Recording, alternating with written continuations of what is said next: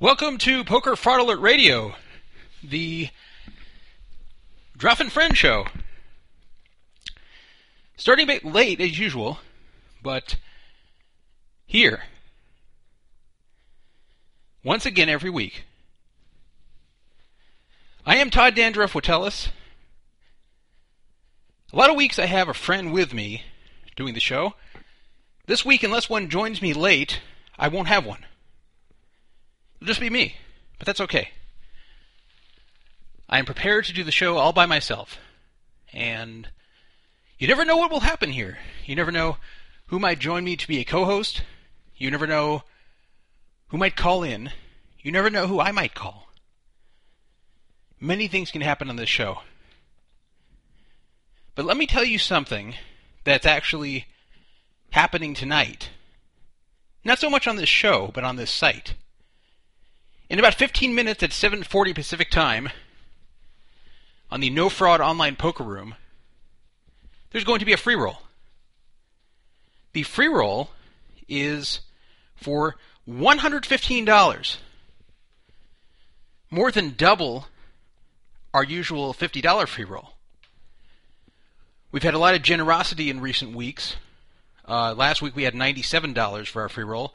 This week $115 Except the difference this week is it's going to be limit hold'em.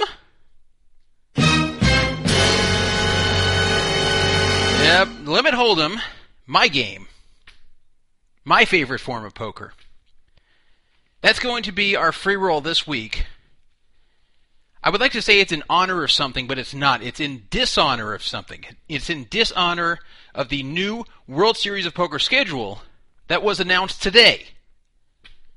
I will talk about that later in the show. So, in dishonor of the 2014 World Series of Poker, tonight's free roll, $115, will be limit hold'em, starting at 7:40 on the No Fraud Online Poker Room. You can find that at the top of the screen on Poker Fraud Alert. There is no late registration, and furthermore, if you want to have access to winning the money, you have to either have a account on Poker Fraud Alert's forum dated June 1st, 2013 or before, or you need special permission from me, which you only need one time. Once you have it from me, it's good for the rest of the time that this show goes on. You have to email me, dandruff at pokerfraudalert.com, dandruff at pokerfraudalert.com, all lowercase. Convince me you've been listening for at least three weeks, and convince me of that by telling me some things that have happened on the show that are not listed in the description of the show. Either be more specific or tell me some things that happened that aren't in the description. Just make me know you've been here for at least three weeks listening. If you haven't been listening for three weeks, that's okay. In two more weeks, you will be eligible if you listen all three weeks. And you can email me at that point. We have free rolls every single week here when we do the show. The money is not from me. I'd like to take credit for it. I'd love to take credit for this generosity, but it's not my generosity. It's the generosity of our user base. This week, our $115 came from Dirty Ernie, who donated $20, Flipper Fair, who donated $20, and our most common donor, C Money, very generous guy, $75 this week. To add up to $115. Now, how will that 115 be split up? First place, $60. Second place, $30. Third place, $15. Fourth place, $10. So no $5 prizes this week.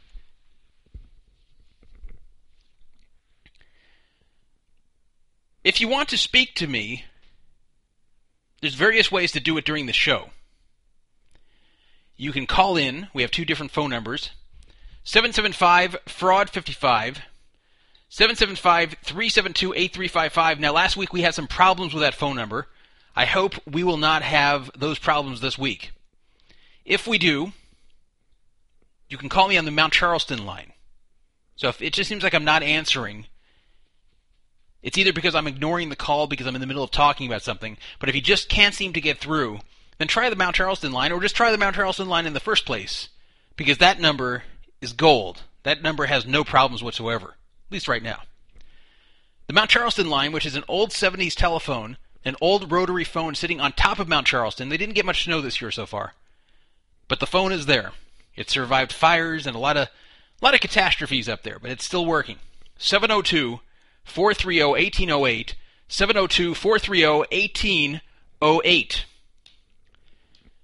That's the Mount Charleston line. You can also speak to me in the chat room.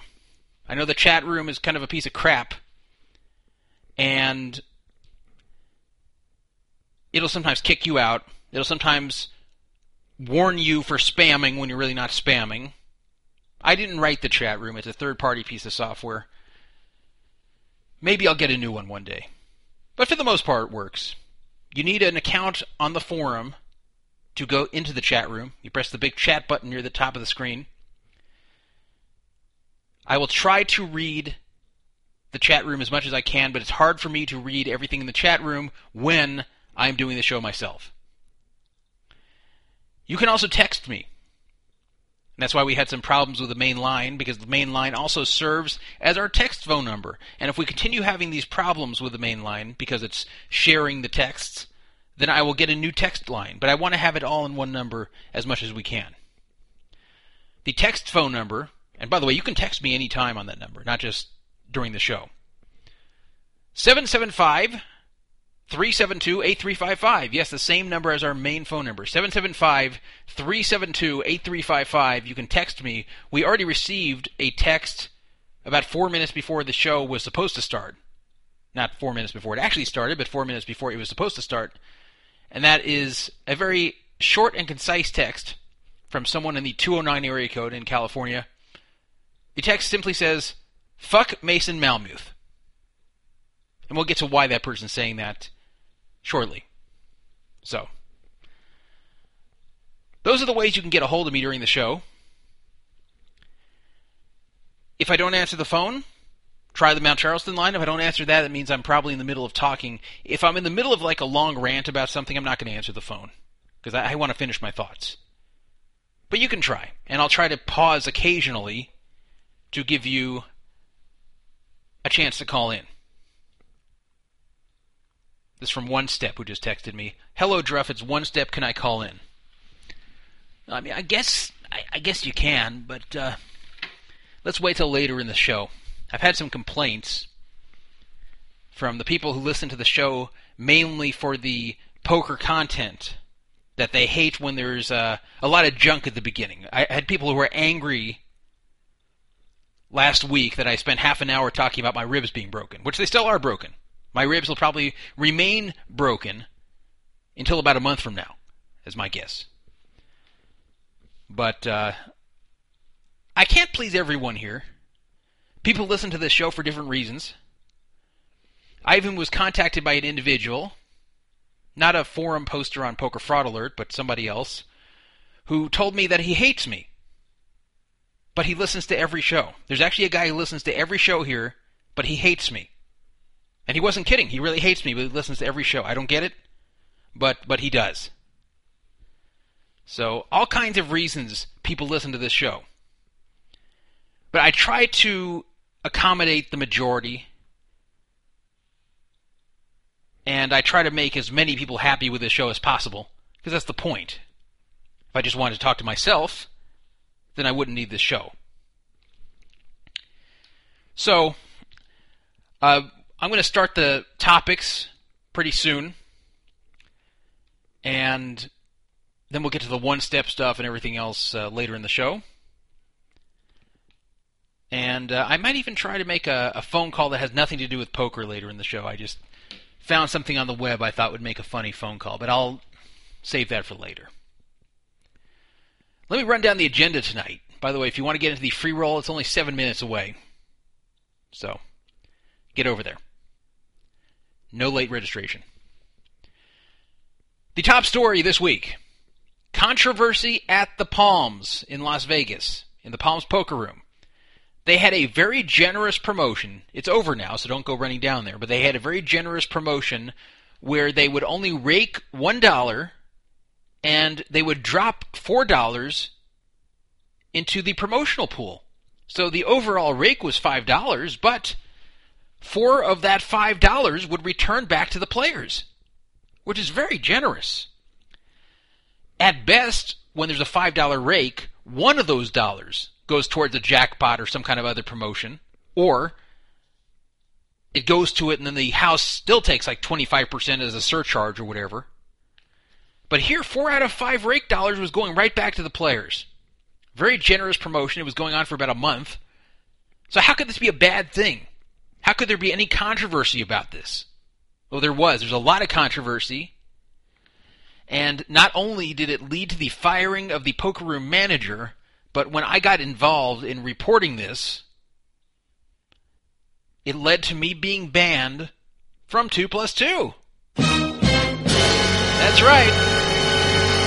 You know, I know that uh, one of the hosts from the 2 plus 2 po- PokerCast, Adam Schwartz, listens to this show. He doesn't listen live because it interferes with his own show.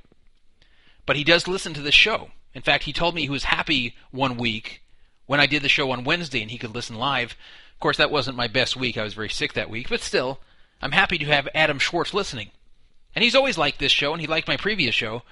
Uh, so it's funny, a lot of people on 2 plus 2 who are in uh, influential positions there, I like and I get along with. And a lot of them like me. A lot of the mods, Adam Schwartz of the 2 plus 2 Poker Cast, even that uh, professional poker blue mod guy, even he and I get along. But unfortunately, the one person on 2 plus 2 with power who does not like me is the owner, Mason Malmuth. He's never liked me.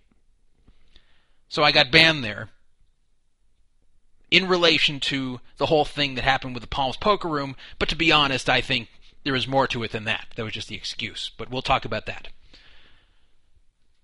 Other items on the agenda tonight. The full World Series of Poker schedule has been announced. I mentioned last week that they accidentally leaked the big buy-in events, and it was an accidental leak. It wasn't something to generate buzz, though that kind of worked too. But it really was an accident on their part, leaking part of the schedule. So a lot of that was discussed, and we talked about it last week on the show. But now we have the full schedule events 1 through 65. There's 65 events this year. And I have to tell you, I am not very happy with that schedule. Limit Hold'em has again been given the shaft by the World Series of Poker. And while I know that Limit Hold'em is not the most popular tournament format, I feel they are overdoing it with sc- scaling down the Limit Hold'em. So we'll talk about that and we'll talk about some other things I found on the schedule of interest and some other changes they're making this year at the World Series of Poker. Well, there is an there's a new poker network, a U.S. facing network that we've talked about before here called the Equity Poker Network. I, I thought it had fail written all over it, but uh, one of the skins on that network is already having a problem, according to a Poker Fraud Alert user. The skin is called Full Flush Poker, and they're supposedly already doing a bunch of unethical and shady things over there. So these items have not been verified by me, and I'll give you the background on the person who gave me the information, so you can choose what to believe. But that's uh, that's what I'm hearing. That uh, Full Flush Poker is already not off to a good start. Well, you know, one day when my son is a lot older, my son Benjamin's three years old. But one day he's going to be a lot older. He'll be an adult. He'll be a teenager. And he will be able to Google his father's name and see information about me. In fact, one day, you know, if he has kids, I'll have grandkids. Maybe I'll have great grandkids. And I'll be dead. And they'll want to find out about their grandfather or great grandfather. You know, this is an interesting concept because, you know, I can't Google anything about my great grandfather. There was no internet back then when he was alive. But uh, nowadays, you leave a footprint, a digital footprint that can be followed for not just years, but maybe even hundreds or thousands of years. You'll have kids thousands of years in the future reading things we wrote today. So I always wonder, you know, the stuff I leave behind, if if it's a good idea. There's already a lot of bad things written about me on the web because of some controversies I've caused over the years or been part of. But anyway, um, I also have appeared in some various forms of media. I've been on 60 Minutes. I have been on CNBC. I've played poker on TV a few times. But now, for the first time in my life, I have appeared, I shouldn't say in a feature film, but on an extra that comes on a DVD for a feature film, where if you buy that DVD for that feature film, it has that extra where you can see me. That's for the poorly reviewed film Runner Runner, which is about poker, kind of. And I'm on the Blu-ray extra, not even the DVD extra. If you get the DVD version, you can't see me, but the Blu-ray extra, you can see me. I'll talk about that Blu-ray extra. I got to watch it, and in short, I wasn't very happy with it. I was in it, but I wasn't very happy with it. I don't think I look bad in it, but I just didn't like what they did with it. So I'll talk about that. Well, there's a guy named uh, Don Johnson. You may have heard that name before, Don Johnson. He's been in the news recently. And uh, I'll tell you where you may have heard of him before. This uh, Don Johnson, if you recognize the name. Here, uh, Yep. Don Johnson of Miami Vice, of all things, is in the news now, having to do with gambling. So, what did Detective Crockett do to warrant a message on this show, uh, a mention on this show? That's a good question. Well, I'll tell you the truth. He did nothing. He did absolutely nothing. Because Don, Johnson, Don Johnson is going to be talked about tonight, but not that Don Johnson. Different Don Johnson. A completely different Don Johnson is a blackjack player, a very, very, very high limit blackjack player. And he recently appeared on a video discussing how he crushed the casino.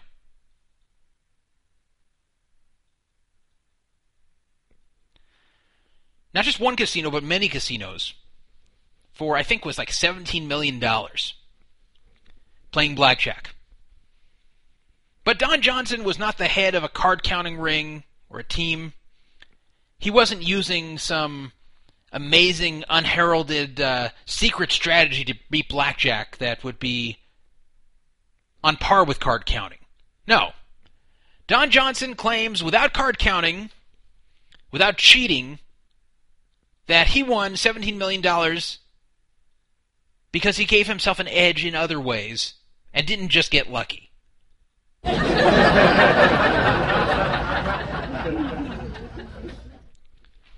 so he didn't card count, he didn't cheat, but he somehow gave himself an edge in blackjack, playing normally, to win millions of dollars. And he's talking about it everywhere, and he's you know he's doing seminars apparently, and now he even uh, did like a 46 minute video on what he did to beat the casinos in blackjack. So how can someone like that kill the casinos for so much money in blackjack these days when the casinos have taken so many countermeasures to stop advantage players? If I can't go in there and win a few thousand without getting kicked out, how did this guy win 17 million? We will talk about that. Well, speaking of big money, the Aussie Millions is going on. It's a yearly event in Australia. And there were two big events there a 100K event and a 250K event. These are the buy-ins. These are not the guarantees. These are actually the buy-ins, 100,000 and 250,000. Now these are Australian dollars, but it's still fairly close to a US dollar. I don't have the exact exchange rate right now. In fact, I'm going to get it right now. I'm going to produce the show during the show as we do every week here on Poker Fraud Alert Radio. Uh, where do I find this? Let's see. Australian dollar value. Yeah, 0.9 US dollars. So it's 90 cents. So it's close to a dollar. So we're talking about like 90k US dollars and I don't know, like uh, 225k US dollars if you convert these.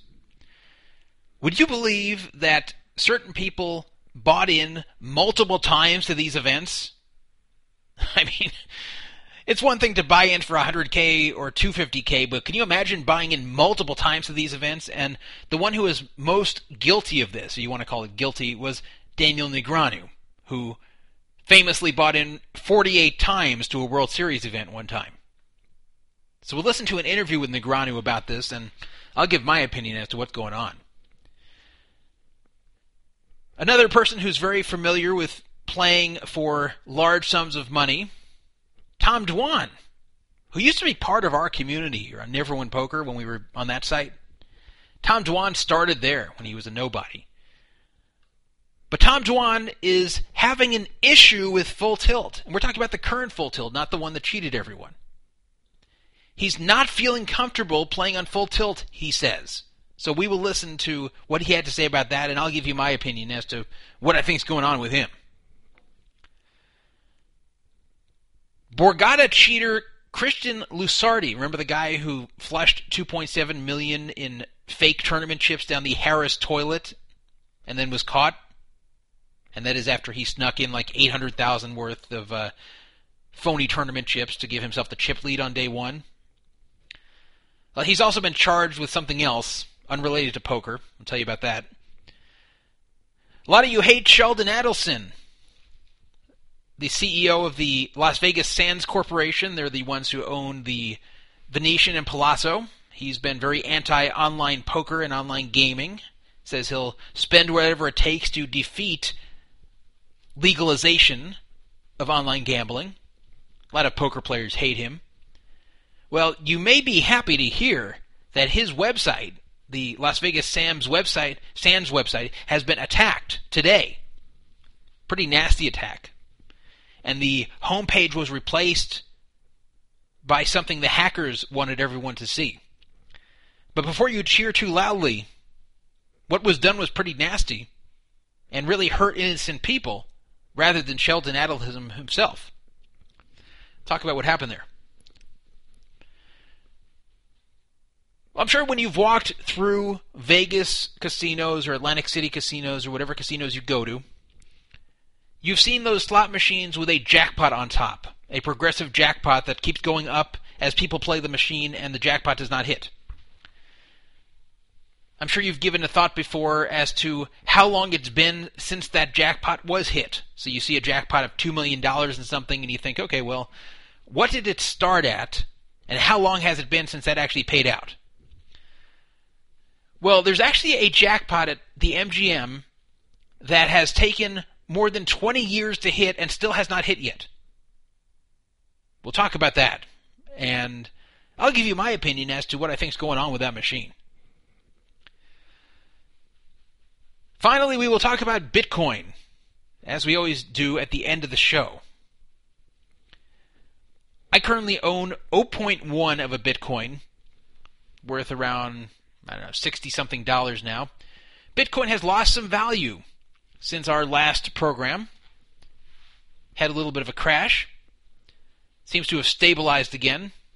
Right now, as I'm speaking, the weighted average of Bitcoin, if you ignore Mount Gox, which is having its own problems, is $673 for one Bitcoin.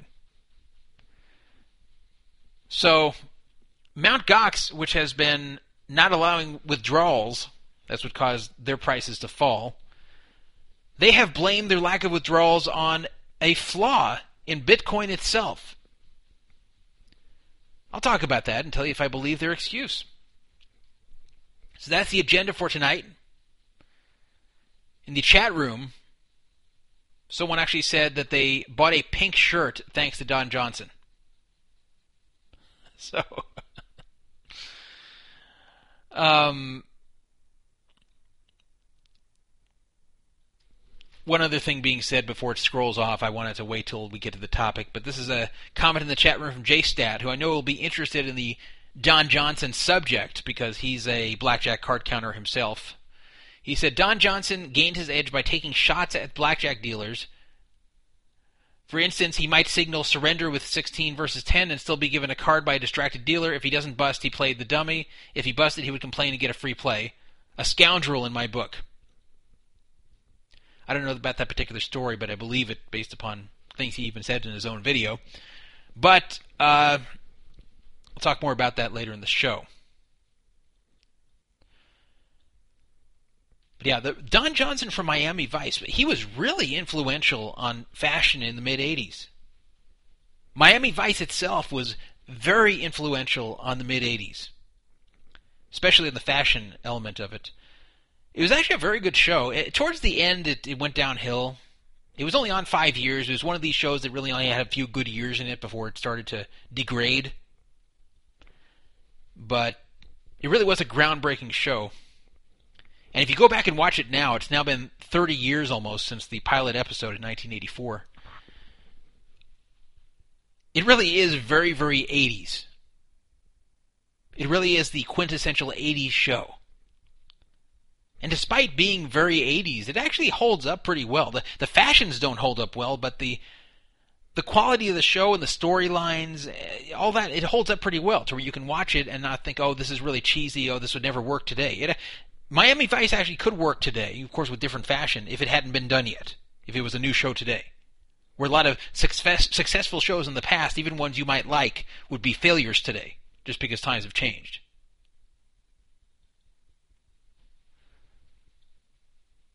Anyway, uh, let's get started here. Free roll is already going on 10 minutes ago. I want to talk about the controversy at the Palms. This has really become a big mess in all ways, shapes, and forms. Uh, I've been getting involved in a lot of controversies that have taken place in poker, especially ones that make it to the forums. But in this case, I brought it to the forums myself.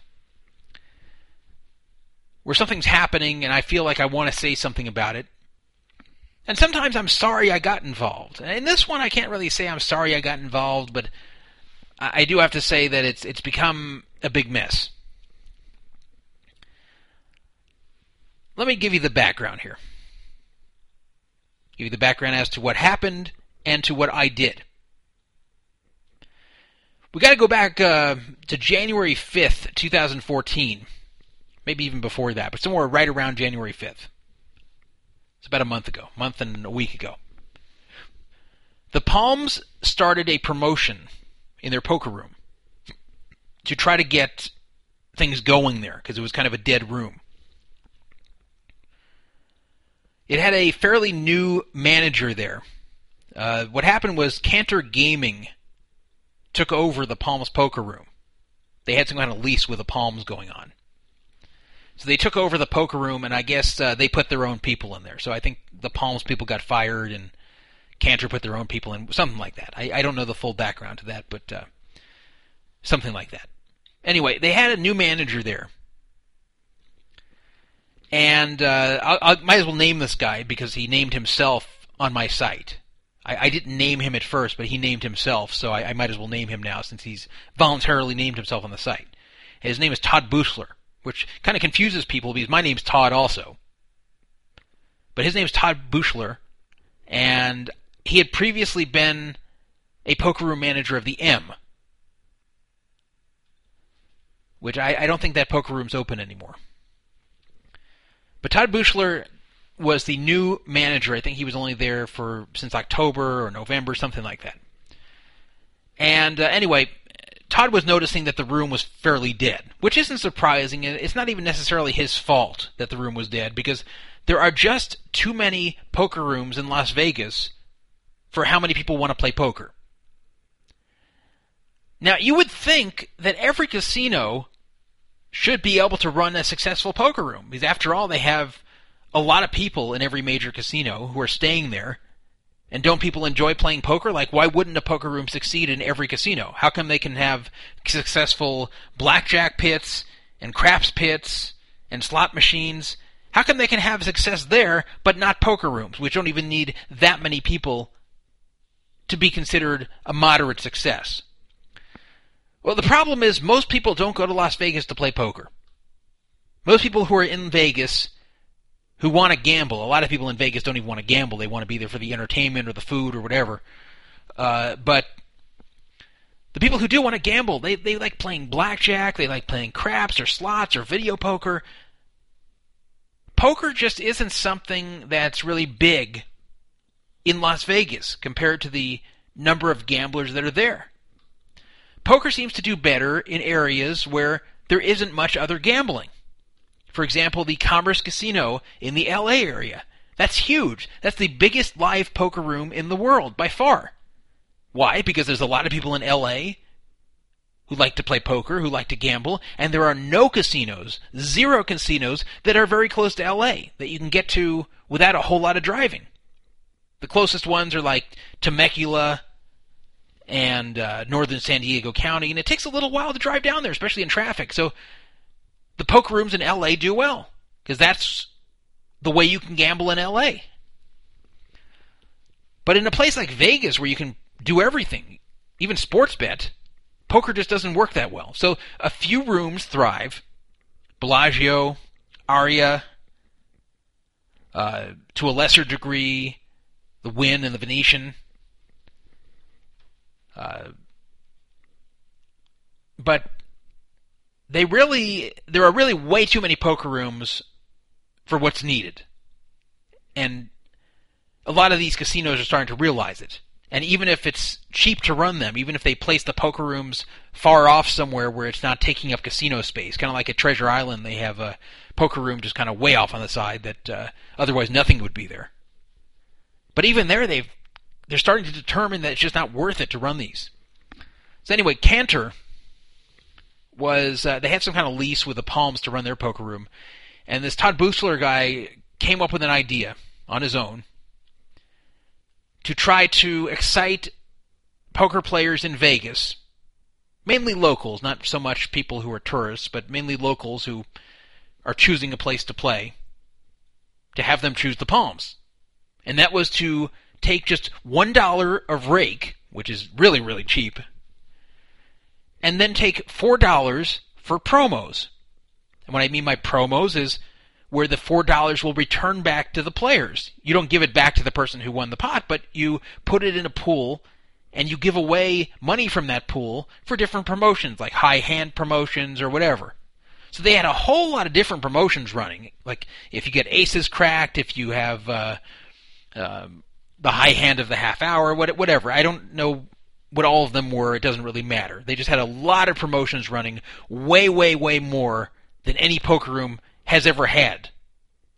To where you just sit there and play, and you're going to win a lot of money through these promotions over time because there's just so many of them. And the reason they had so many of them is they're taking four dollars out of each pot, going to the promos, and only taking one dollar for the house. Now, to show you how good this is for the player, most rooms will rake four or five dollars from the pot and put one dollar toward the promotions. So it's a reverse. So how could this have possibly led to any kind of controversy? Maybe it's not the greatest business idea for the Palms, but how could this be bad for the players? How could there ever be some kind of controversy where people get mad? You wouldn't think there could be, but there was. First of all, there appears to have been poor communication regarding what was going on with this and uh, why it was being done and what the rules were associated with this.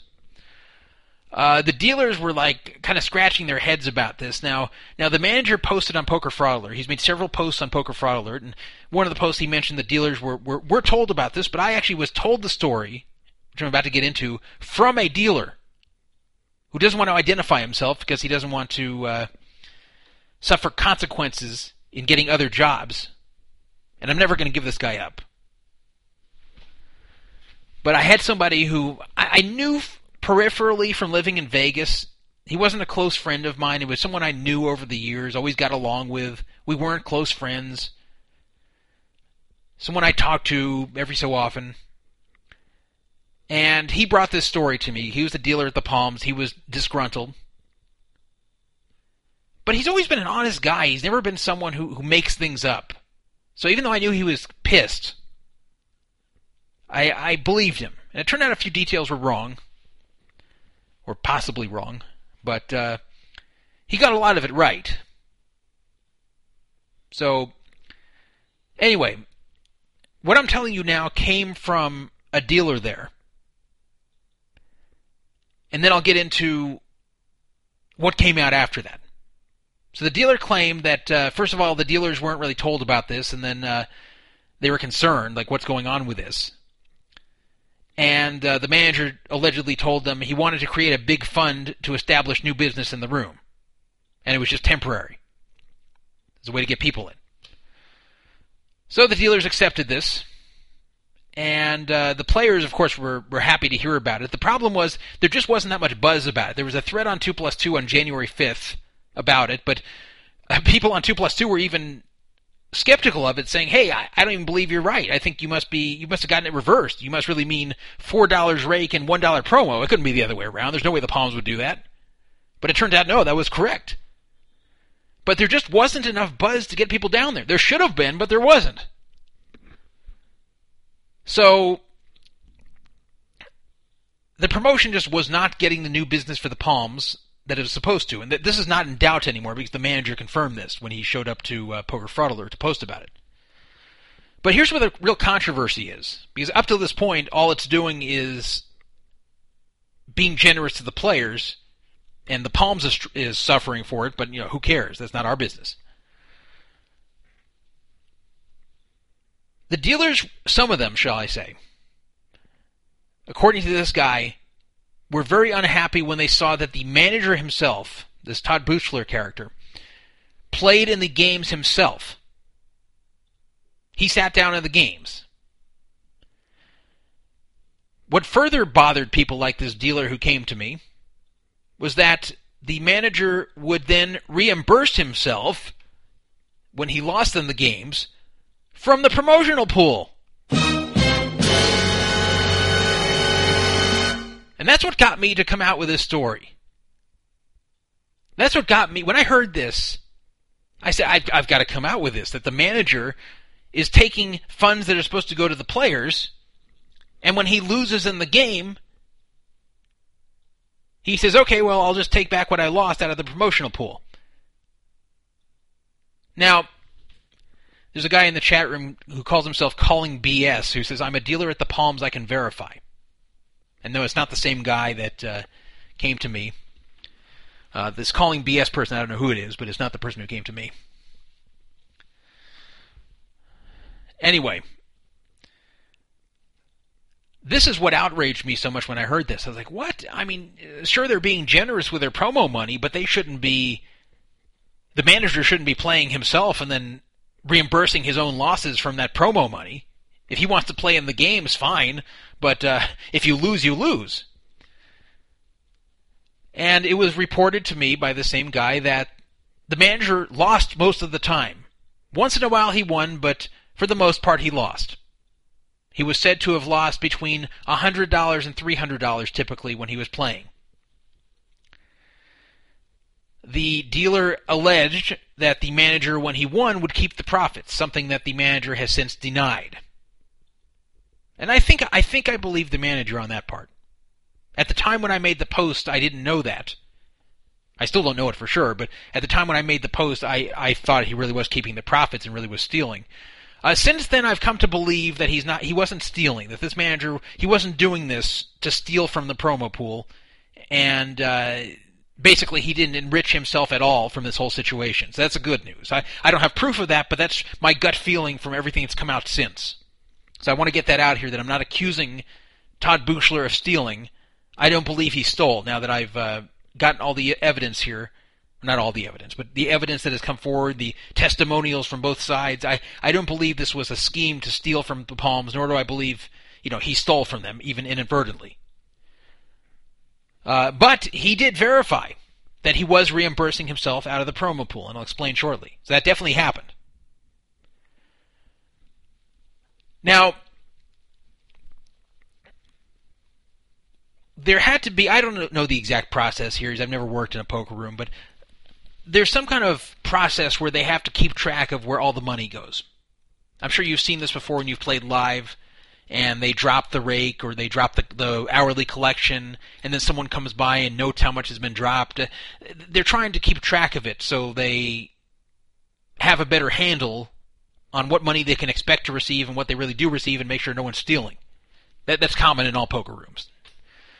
So um, I, I guess they had to maintain a log of the rake taken in at all games. So when he reimbursed himself for the losses in these games, which by the way definitely did happen, even he verified this on on Poker Fraud Alert. The way he wrote this in the logs was game protection. Now I've never heard that term before. But anything he reimbursed himself, he noted as game protection as to where the money went. Now Palms auditing caught on to this somehow. I don't know how they did, but they noticed this game protection thing and said, "What the hell is this?" Called him up and said, "Hey, what is this game protection thing that you're taking money out for?" So he told them the truth. He said, "Well, the game protection is me reimbursing myself when I sit in the games and lose." So the dealer tells me that's why he was fired. That he was fired on the spot because he's not supposed to be doing that. I don't know if that's why he was fired or not. He won't say why he was fired, which is fine. He doesn't have to tell us but uh, he is no longer the manager there. He was definitely fired. There could be one of several reasons he was fired. It could have been because uh, the Palms ended up losing money from this whole thing, as I'll explain shortly. Could be because of the game protection thing. Uh, it could be for one of many reasons. It could just be for failing to get the room, the traffic they were hoping it would get. It could be for a lot of things. But he is fired. He is gone. Now, after they fired him, I think about a week passed, and then as of February 5th, they announced at the Palms that all promotions have been canceled due to lack of funds. So all the all that money they were collecting, that four dollars per hand going into the promotional pool, they pulled the plug on it and said, Nope, no more promotions, we're we're out of money. So this bothered me too. I thought that they had money left over and that they were just pulling the plug and Palms was keeping the money that was supposed to go back to the player pools. That pissed me off too. That's also why I posted this. Well, since I posted that original message, I've found out more. The good news is, from all appearances, that uh, the players overall did not get cheated. That they actually lost money, the Palms. The Palms actually paid out a lot more in promotions than they actually took in. Even taking $4 a hand, they still paid out far more. How much more? Well, nobody knows for sure, but Todd Buchler himself, the manager, posted on Poker Fraud Alert that during this month or so of the promotion, Palms paid out $22,000 extra? $22,000 in a small poker room was paid on top of the $4 per hand money that ended up in the pool. So Palms lost an extra 22,000 bucks over this whole thing. So the players pretty much got $22,000 more than they should have because the promotions were paying out more than the promotional rake was taking in. So that was the situation. Originally, the thread was entitled something. I don't remember the exact title because I changed it, but uh, the thread was entitled something about uh, that the Palms manager was accused of uh, stealing from the promotional pool. I changed that when after the poker manager showed up, denied stealing and said that uh, you know in fact it ran way over and in fact whenever he won the few times he won he, he returned the money and so, he, he didn't say exactly where it went but he went went to the cage and returned it to the what he called the reserve pool whatever that is but that he never walked away with a penny from anything in these games. And the reason he reimbursed himself was that he was intentionally playing poorly and intentionally losing money into the games to keep them going. This way, games would keep running because he was the fish in the game. And he was saying not that he's a bad player, but that he was being an intentionally bad player, just doing intentionally stupid things to lose his money, and he'd have to run really, really well to show a profit the way he was playing. And again, he did this to keep the tables running. Now, I believe that because there's been a number of accounts from people that that's pretty much what was happening. That uh, he was losing most of the time, and intentionally losing. Uh, now, some people like there's a guy in uh, in the chat that's calling BS person says he also let dealers and a female cashier play on player money that was very new to poker. Now, I don't know if that's true. I've heard these accusations. But uh, if he was letting other people play who were not good at poker, that's I, I guess it accomplishes the same thing. It it kind of dumps money out of the promotional pool into the game and cr- kind of artificially creates a good game. It's like putting in uh, a player who's trying to be a fish so the game stays, and those players are funded by the promo pool which isn't a good idea. I mean, if the house wants to do that, it's fine. If the house wants to do it with their money, great. You know, then they're just pumping up money into the poker community. That's great. It's their money; they can do what they, what they want with it. But uh, the promo pool wasn't supposed to be about that. The promo pool was supposed to be about promotions, not about staking fish in the game or intentional fish to keep the games going. Now you can argue that the players got the money anyway, but uh, then you have to wonder, you know, were they playing worse against certain people and not others? And we'll never know the answer to these things. What I mean by that is, uh, if someone's intentionally playing poorly, are they going to play the same way against a friend of theirs in the game as they would against someone they dislike or against someone they don't know? Now, I'm not saying that he did this. I, I'm not saying that whoever else played on the promotional money did this. I'm saying that there's always the potential for this. So, if anybody wants to call in, by the way, I know we have a few people in the chat who don't normally listen to this show but are interested in this issue, people who worked at the Palms. If any of you want to call in, you can. Uh, of course, your voice will be exposed on the radio, and they may figure out who you are. But you're welcome to call in. 775 fraud 55 775 372 8355. I'm going to make sure that number works. Or if, if you just want to call 702 number that I know works, that's uh, 702 430 1808. 702 430 1808. And, uh, yeah, I should have checked this number worked. But uh, the 702 number definitely works. So Just uh, actually trying the main number myself right now to see if it works. Hmm. Well, it looks like the main number's not working. Hmm. Let try something. Last time on this show, the main number didn't work until the very end of the show, and then it worked. So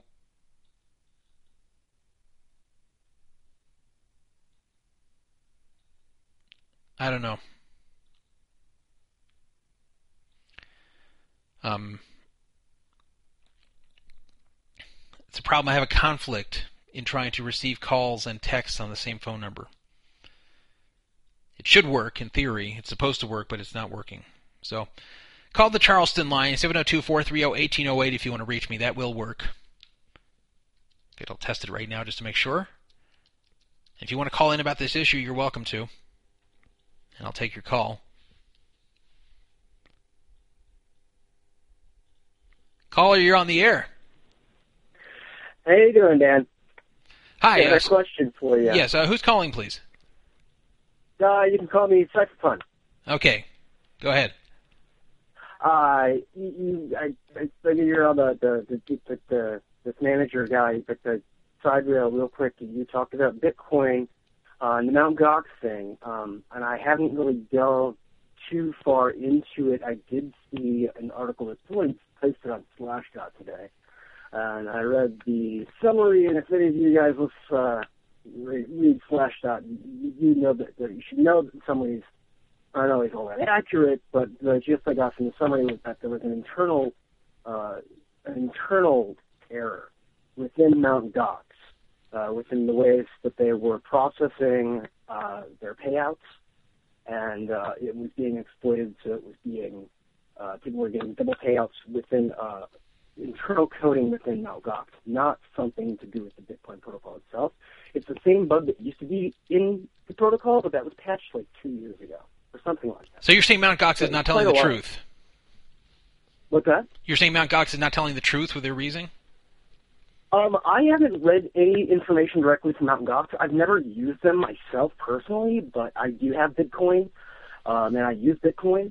Mhm. Um, so I, I, you know, it's obviously it's affecting everything because it's Mt. Gox, but uh, the, the, at this point, Mt. Gox isn't what it used to be. It isn't this monolithic thing that it used to be. Yeah, yeah, I know it's lost influence, especially with the Chinese uh, influx into Bitcoin. But you know, what? we're going to talk about Bitcoin later. I don't know if you're going to be up for how Okay. long. I know, I know you're not in uh, the West Coast from the, your area code, but uh, if you're up later, you can call in. Otherwise, uh, I'll, I'll take it under advisement what you said, and uh, otherwise, I guess you can catch it in the archives. Will, will you be up in a few hours when I get to the Gox thing? Uh, I, I, I may be, um, but yeah, if, if not, you know, like I said, this was something I saw on Slashdot today, so Okay, it, you know, kind of like your reference. okay, thank you. All right, thanks. So uh, while this guy was uh, calling in, I fixed the main phone number. I found out what was wrong. So you can call the main phone number now too to reach me at uh, 775-372-8355, 775-fraud55, and you can text me there too. I've got everything working. Figured out the problem. So, um, we'll get to the Mount Gox stuff later. But back to the Palms thing. So, I'm going to read to you what the manager wrote on Poker Fraud Alert. And then uh, I'm not going to read you all his posts. You can read all of those on the Scam, Scandals, and Shadiness, Shadiness forum on Poker Fraud Alert. But here is his first post about the matter. Hello, Dan. He still thinks my name is Dan. By the way, one step, one step's just like hammering the phone here. I'll get to you after this topic. One, one step. After we're done with this topic, you can call in and I'll take your call. I promise you. Hello, Dan. Let me do my best to answer your questions. First off, your article is f- full of errors. I don't really believe this secret source of yours is from any of my former staff. If it was, they could have just given you my phone number or email and you could have called to confirm. Everyone who knows me absolutely knows I'm the easiest person in the world to talk to. It reads just like you're trying to do TMZ reporting and put out some type of vague facts and let people assume whatever they want. If your goal is to run a reputable information source, you should do some follow up. Now, I the person who talked to me didn't give me this guy's phone number, and uh, I didn't ask if he had it, but the person said this is reliable information. You know, post it. So I did. I didn't have to, but I did. Kind of made a split second decision to post it. Uh, but I was not doing this in any way to try to hurt Todd Buchler, the manager, the former manager of the Palms Poker Room. I don't even know him, so I have nothing against him. I'm not. I'm not doing this as a slam piece or to try to bring traffic to Poker Fraud Alert. I. I mean, it's great if I get traffic here, but that's not. That's never been the point of this site. The point of this site is to get out the truth about scams and scandals in poker. And if I get something wrong, then it's unfortunate, and then I, I definitely want it corrected, which I've done. But uh, believe me, I'm not trying to rake anyone over the coals just to get uh, popularity on my site.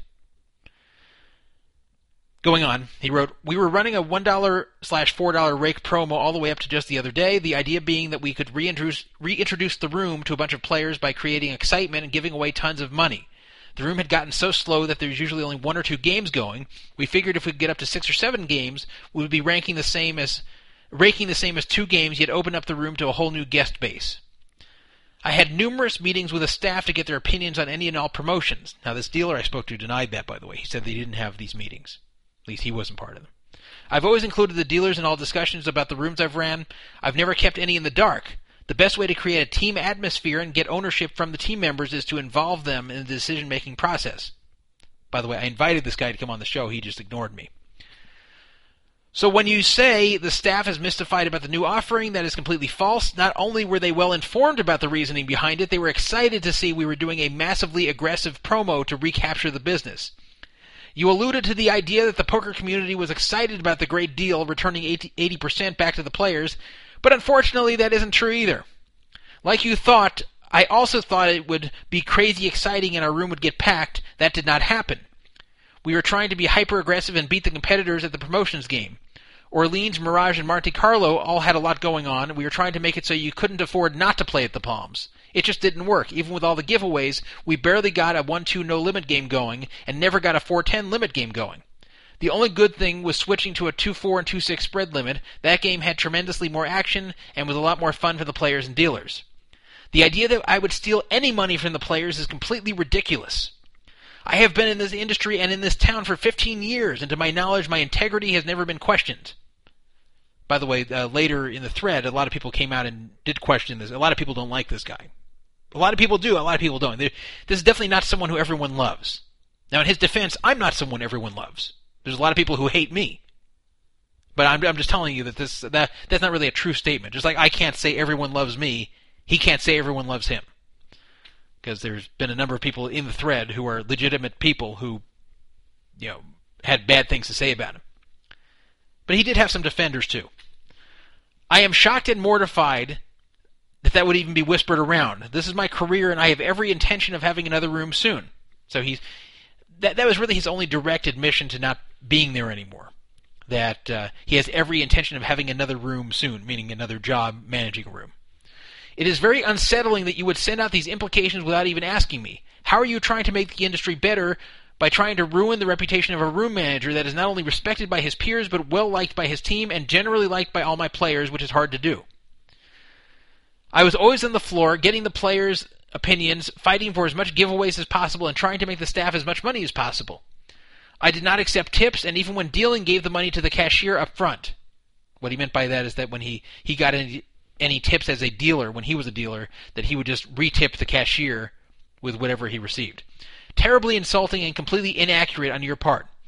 Game protection was just a way to account for the money. So he's admitting that he wrote game protection for, you know, taking the money out and playing with it. We had six different promos going on at the same time, and we had to enter a line item for each one. It could have been called anything.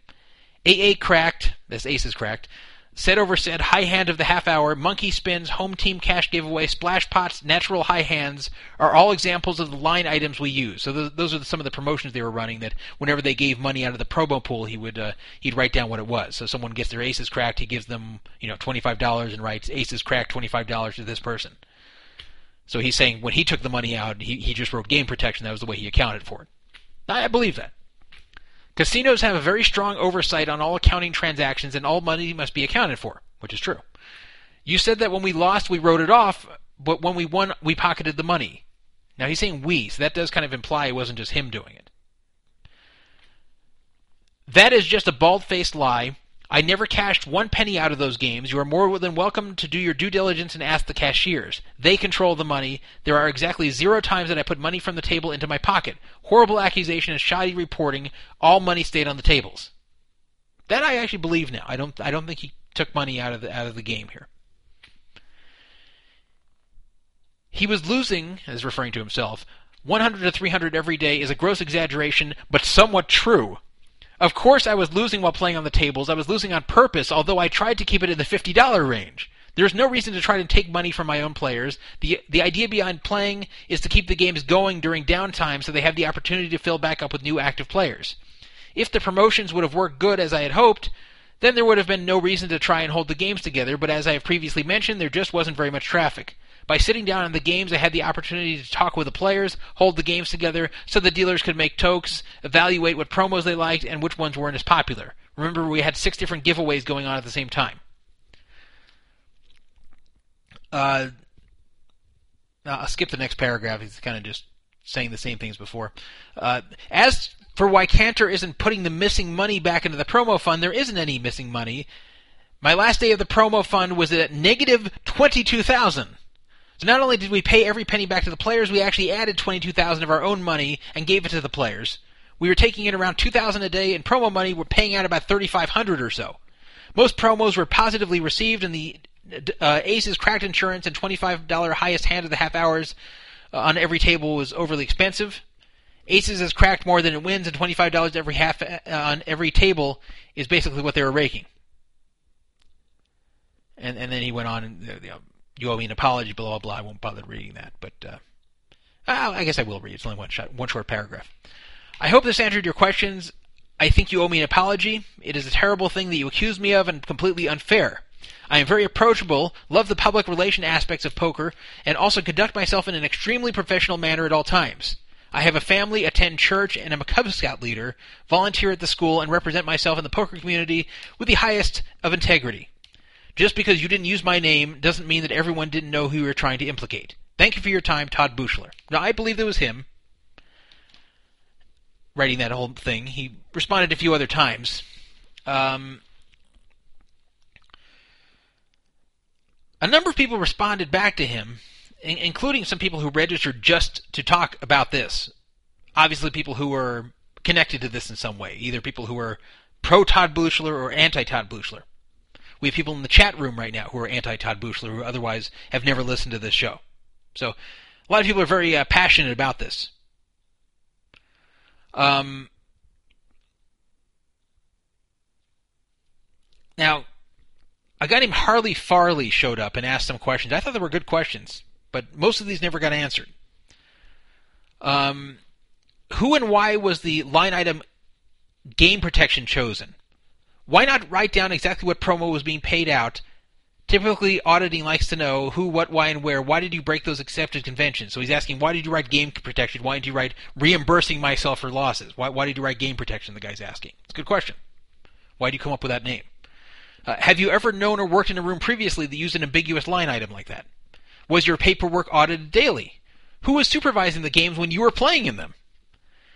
You say you never cashed out a single penny. You sat in the game until you were felted every time. So he explained that later that he gave it to the reserve fund. That that one he did answer. Who is the we you refer to when you said that you said when we lost we wrote it off, but when we won we pocketed the money? So why did he say we instead of I? Uh, if during the course of a session you used promo funds to reimburse your losses, any tips that you gave to the dealer were not returned to the players, or did you never tip the dealers? So I I think that's you know that's a valid point that whenever he tipped the dealers out of the promo money that that was just gone and the dealers took it. But yeah, I don't think that's that big of a deal because it wasn't that much money, and if if twenty two thousand was overpaid, the players did pretty well overall. That's my opinion. Um, were you imply, employed for longer than ninety days? And uh, totally unrelated, did the M Resort, where he worked before, seed the promo poker fund when the broom opened? So most of these didn't get answered. Uh, there's been some debate as to whether this was even legal what was being done. with uh, using promo funds to play in the game. It is completely legal to have shill players in the game. Shill players are ones who are using house money, who work for the casino, and who actually play in the game using house funds, where they're not keeping what they win or what they lose. That basically they sit down with house money. If they win, the house wins. If they lose, the house loses. And these are people who are just put there to keep the games going. Uh, but shill players usually don't dump the money. Usually, shill players uh, just play a normal poker game, and if they win, they win. They lose, they lose. They're kind of like just like a warm body in the game that the house is sponsoring. But uh, I don't know the legality of using the promo funds to uh, to fund play in there. That may have been illegal, and it may have also been against the Palms rules, even if it wasn't illegal. Um, I've mentioned before that one of my big problems with this, even if this wasn't anything intentional, even if it wasn't done, is that it's very ripe for abuse, where the promo funds are played with by people who work in the room who could intentionally lose them to their friends. I'm not saying that it happened. It may not have happened. But it's something that could happen. And even if Todd himself wouldn't do it, maybe the people who played in the game also with player funds, the other employees who did, if there were any, maybe they did it. So I think this is really a bad idea. I understand what he was trying to do. If you want to know my opinion on the whole thing, I don't think that Todd Buchler was trying to steal. I don't think he was trying to be shady. I think he, he believed he came up with a great idea, and he didn't really think it through. He put too many promotions at the same time, which were going to crush the whole thing no matter what, to where there's no way it could have been successful. Even if they had 10 tables running, then they would have just had 10 times the problem with too much money being paid out. If you just have too many promotions paying out for what you're taking in rake, if you have more tables, it just multiplies the problem. So I, I never understood that. But you know that that's between him and the Palms, whether he was competently setting up the promotions or not. But I, I think the promotions were destined to fail. There were just too many of them for what they were taking in or what they could take in, no matter how many tables run. And I don't know about the legality of it. Obviously, they, they shouldn't have been playing with the money because of the potential abuses that could occur, and it just looks bad. Uh, but I think the guy was believing that uh, by creating a very player friendly promo that's much more player friendly than any other poker room in Vegas, and it was, and also by sitting in the games himself and, and chunking off money, even if it did come from the promo pool, if he was, uh, you know, still he created very good games by making himself the fish. Uh, he thought that eventually word would get around. Not only are these great games, but there's also all these great promos. You play in this game and, and you're going to kick ass. Now there is someone who realized this and who who did play in these games. And uh, this guy, I, I'm going to have him on radio sometime. I actually meant to ask him about tonight. If he wants to call in, he can. This is a guy who calls himself uh, Seven Card 2003. His name is Tony. Uh, his name. Uh, so Tony actually. Uh,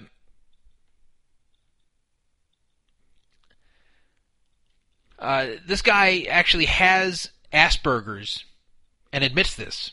This is a guy who uh, has been diagnosed with Asperger's and really survives on uh, an extremely low bankroll. This is like the ultimate low limit grinder who, who really survives playing the very lowest limit of poker and, and, and trying to use whatever promos he can to get by. And so when he found this, he thought this was wonderful.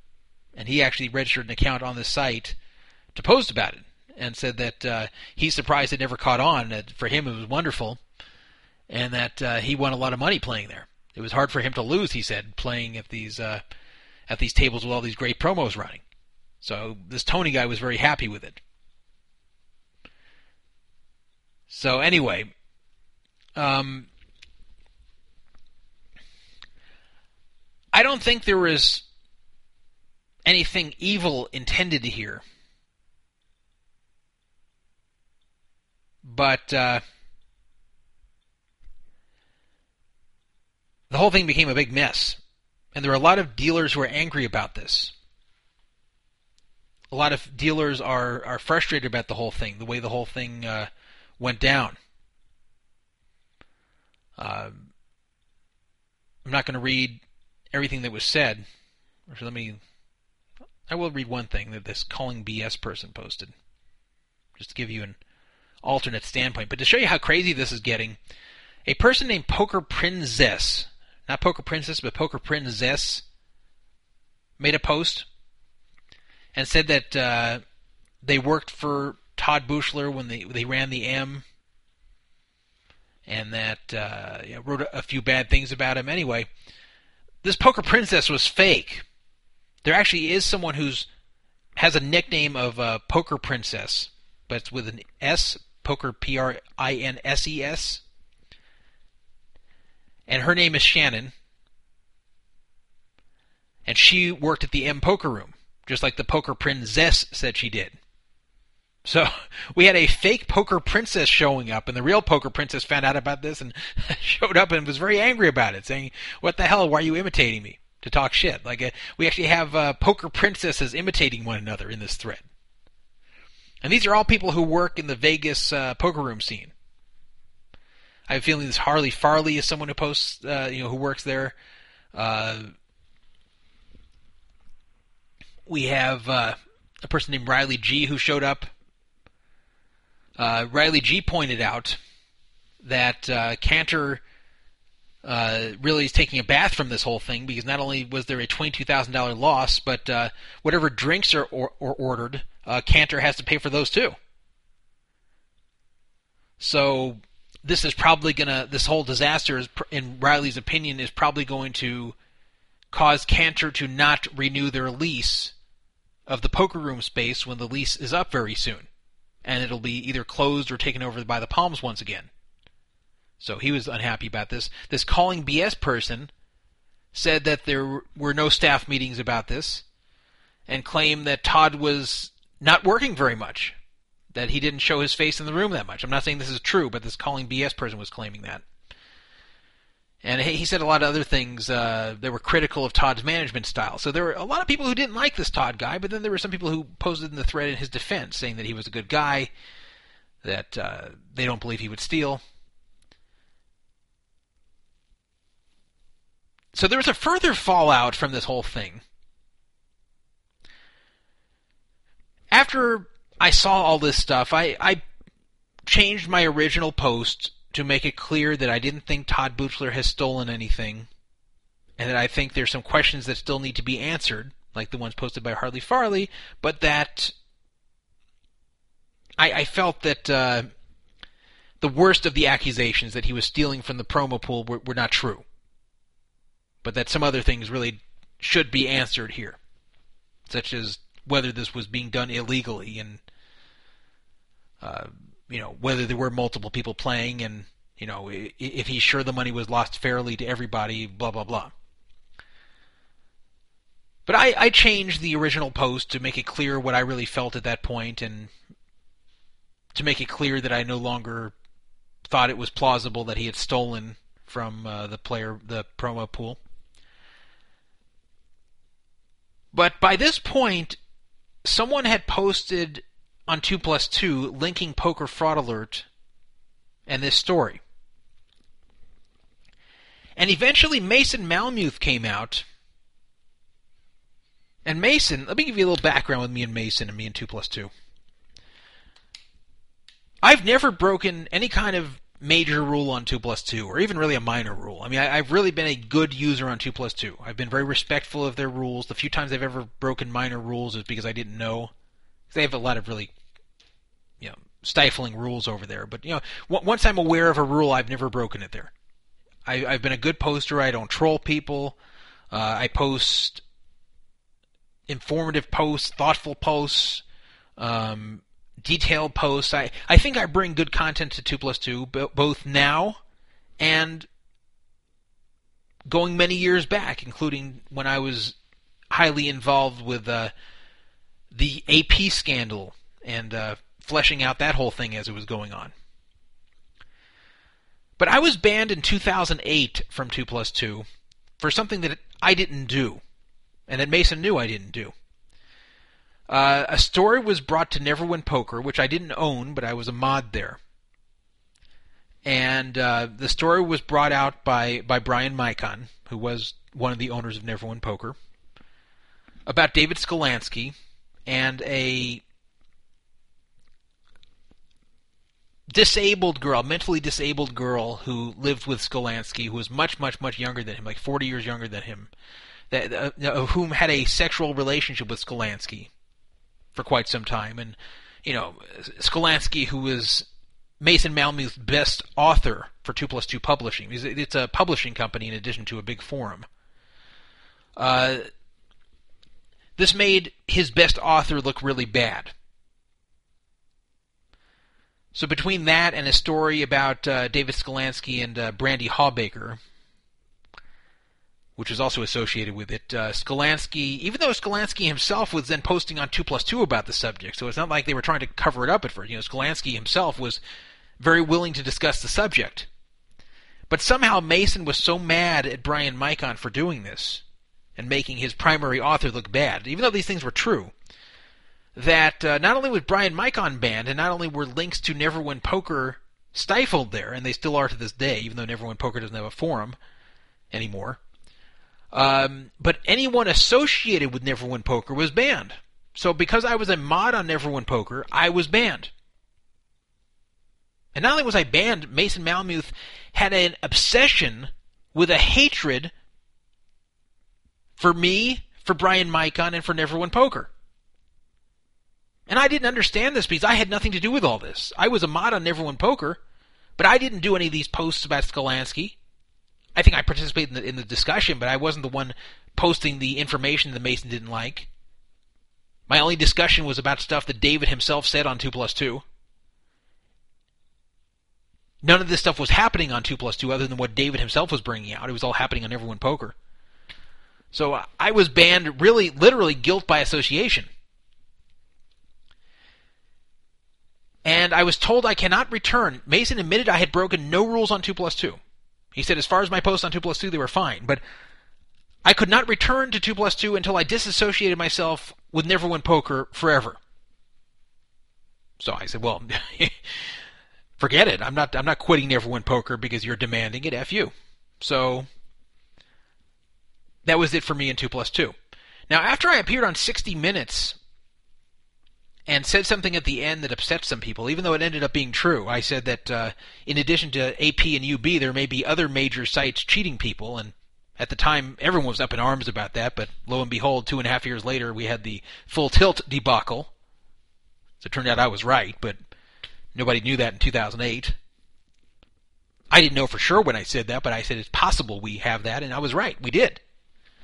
But anyway, Mason Malmuth took this opportunity to slam me and went on the 2 plus 2 PokerCast, and instead of talking about the 60 Minutes piece about AP and UB, he spent the entire segment bashing me and bashing Neverwin Poker.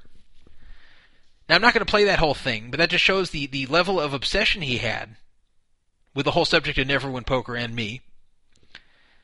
And uh, while I won't play that, I'll play you a little remix of uh, what he had to say about me and Neverwin Poker at the time in 2008. The, the degenerates. Degenerates. Degenerates. The, the degenerates. The, the, the, the degenerates. A very unimportant person. Is people are going to Google his name? A very unimportant person. Is people are going to Google his name? And they're going to come to the website that he's associated with. And they're going to come to the website. Come to the website. To the website. Website. Website. Website. Degenerates. Website. Degenerates. Website. Degenerates. Website. And this website, in my opinion, is just a cancer in our industry. Degenerates. Just a cancer in our industry. Degenerates. Degenerates. Degenerates. Just a cancer in our industry. The, the degenerates. So um, the stuff that you heard, Mason, that was Mason's voice there, even though some of it was intentionally distorted. But that was really Mason's voice and really stuff he was saying about me and about Neverwin Poker at the time. Uh, so years passed, and I was uh, off two plus two. I made a few fake accounts here and there when I wanted to post something that uh, I wanted people to see, like you know about lock poker, about other things. Like I, there were some subjects that I wanted to get out to a mass audience, and since it was the biggest poker forum, I, I wanted people to see these things. I, I wasn't creating troll accounts. I wasn't creating accounts that caused problems there. I was actually making good posts under my fake accounts, but I didn't do it often. I'd post maybe you know once every few months on there. Anyway, uh, last year, about right around a year ago, I had uh, Rich Muny, the vice president of the PPA, the Poker Players Alliance, here on this show. And one good thing that came of it, though it didn't start out good, was that Rich Muny, when I was continuing to debate him over on uh, Two Plus Two, and at the time, at first he didn't realize it was me, but after my account there, which at the time was called Toilet Bowl, raised a lot of the same issues that I raised on the radio show, he realized it had to be me. He realized it, realized it had been me he'd been arguing with all that time. So Rich Muny outed me as being Toilet Bowl. And of course, I was banned from 2 plus 2, so that was going to be the end of my account. Uh, but surprisingly, I guess because years had passed, uh, somehow this led to me being let back on 2 plus 2. And I offered, actually, I offered to Mason Malmuth, I said, look, I'm willing to bury the hatchet here, even though I, I had a lot of problems with how you handled the situation with me and Never Neverwin Poker back in 2008. I'm willing to forget about the whole thing and, and never mention it again. And I'm willing to follow all 2 plus 2 rules if you let me back on here, because I, I like participating in this forum.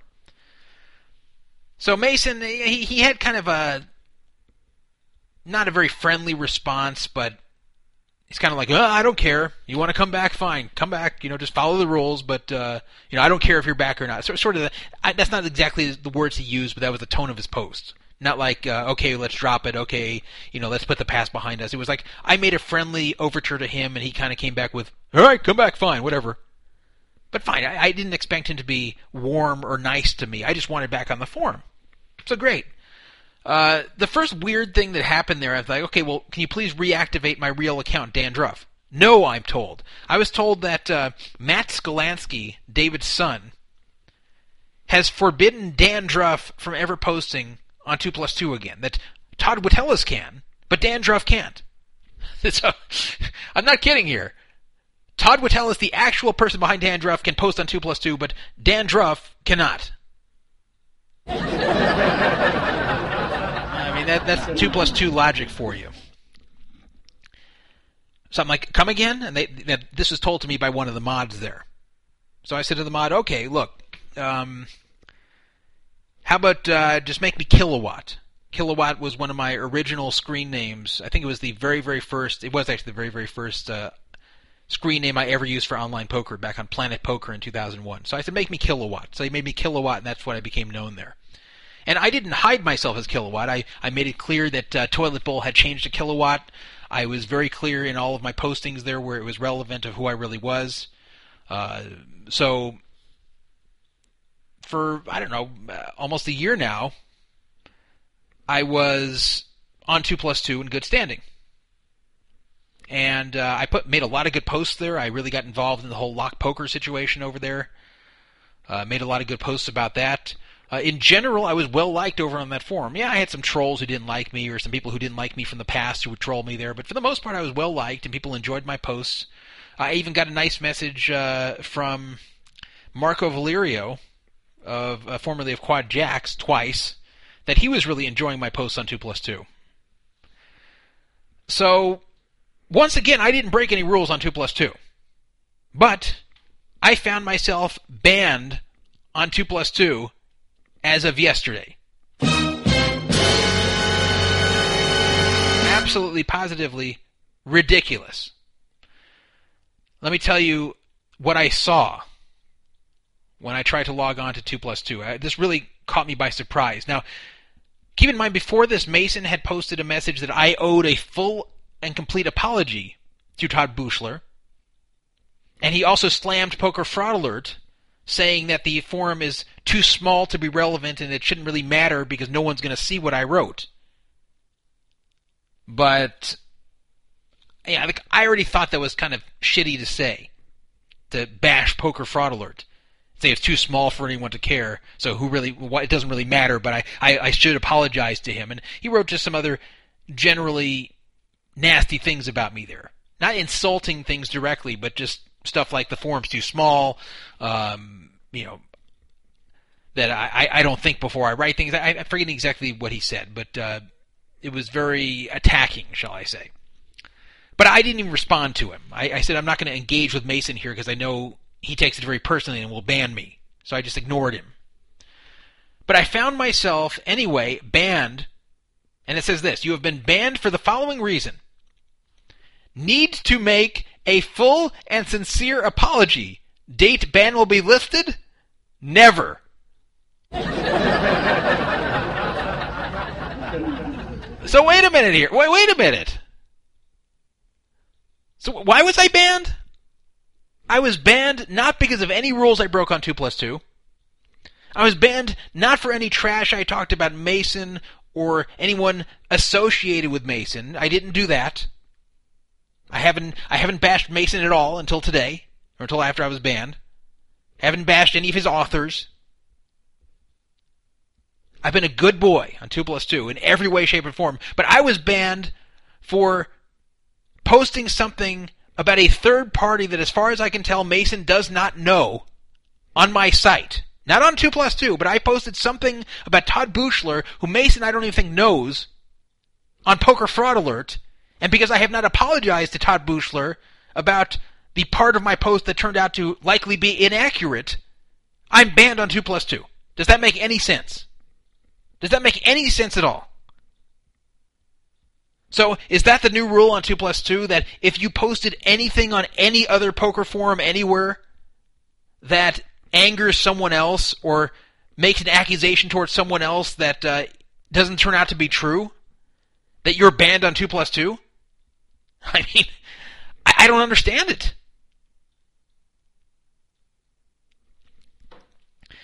So today, some people have been uh, bashing Mason about this on his uh, on two plus two, and I appreciate that. The best message I saw, and then I'll move on from this topic. I see Muck Ficon in the chat is really sick of this topic, but the best message I saw there, kind of describing what Mason did, and it's it's pretty accurate. this is a guy named Feline Nine. I don't know who Feline Nine is. He's not a friend of mine. I don't know who he is, but he made a good post. He said. Based on what some in this thread have said, it appears that Mr. Malmuth diligently scans other poker forums looking for people who are unhappy with other people, and if the people who are making the other people unhappy refuse to apologize sincerely to the unhappy people, then Mr. Malmuth swoops back here like some sort of avenging angel of internet butthurt and bans the people making the other people unhappy. Is that it? No wonder he looks so damn tired. he does look tired. Mason Malmuth, he, he always looks so tired and worn out and just unhappy.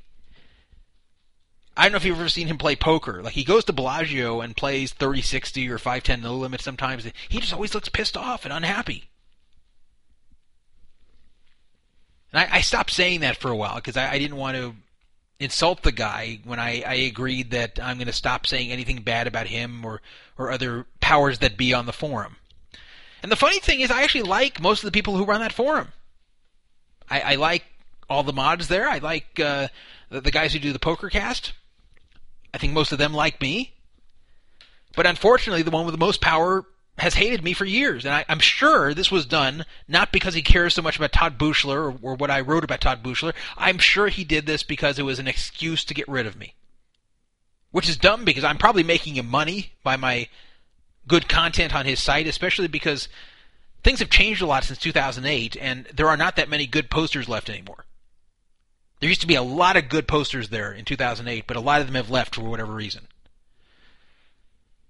So, good content there is really starting to get scarce, and in fact, if you go to Newsviews Gossip, which used to be so active it was impossible to keep up with, now you'll see uh, threads on the front page that are uh, not all that recent. I'm not saying it's a dead forum, it's more active than my forum by far, but it's not what it used to be. But anyway, I'm sure he did this for one of two reasons, or maybe both reasons. Uh, one, because he just hates me and always has, and kind of just reluctantly let me on because uh, the idea was thrown up and he didn't want to look like a jerk.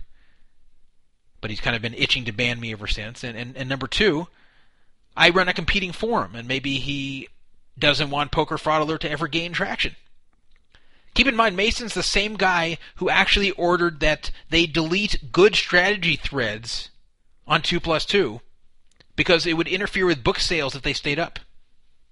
He didn't want good strategy being discussed on 2 plus 2 if uh, it was strategy that was just as good as in the books they published. He said, why would anyone buy our books if they can get it for free here?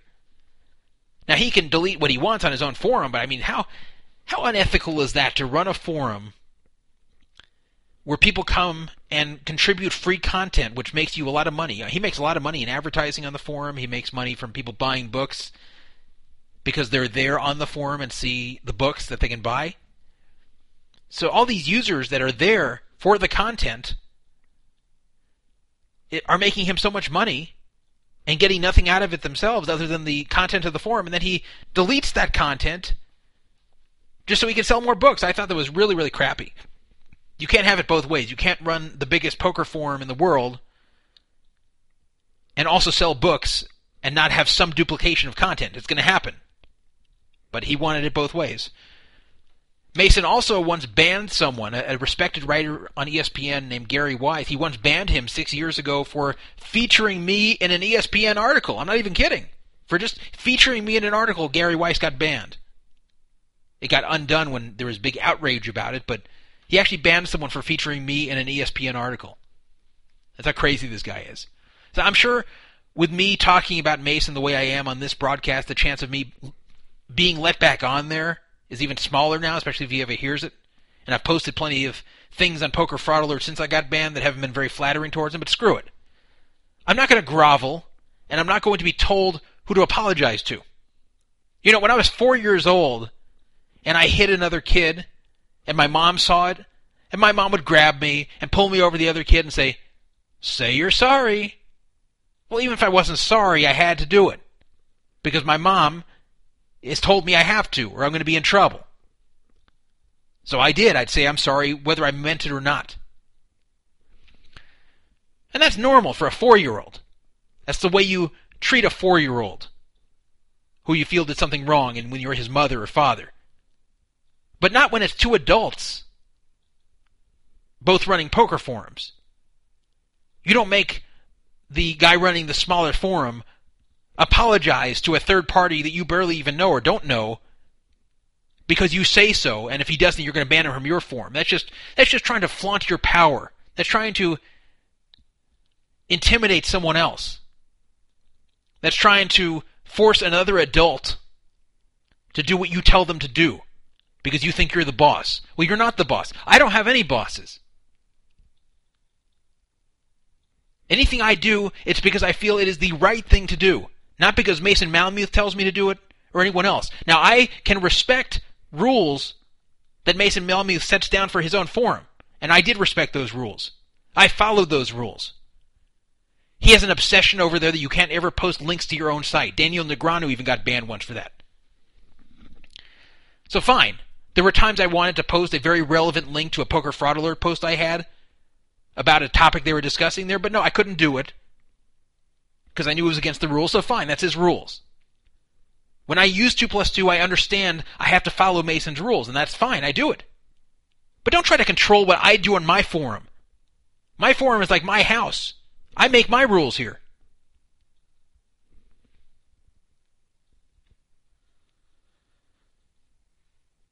By the way, the new Palms manager I've just been told is named Sharon Fan.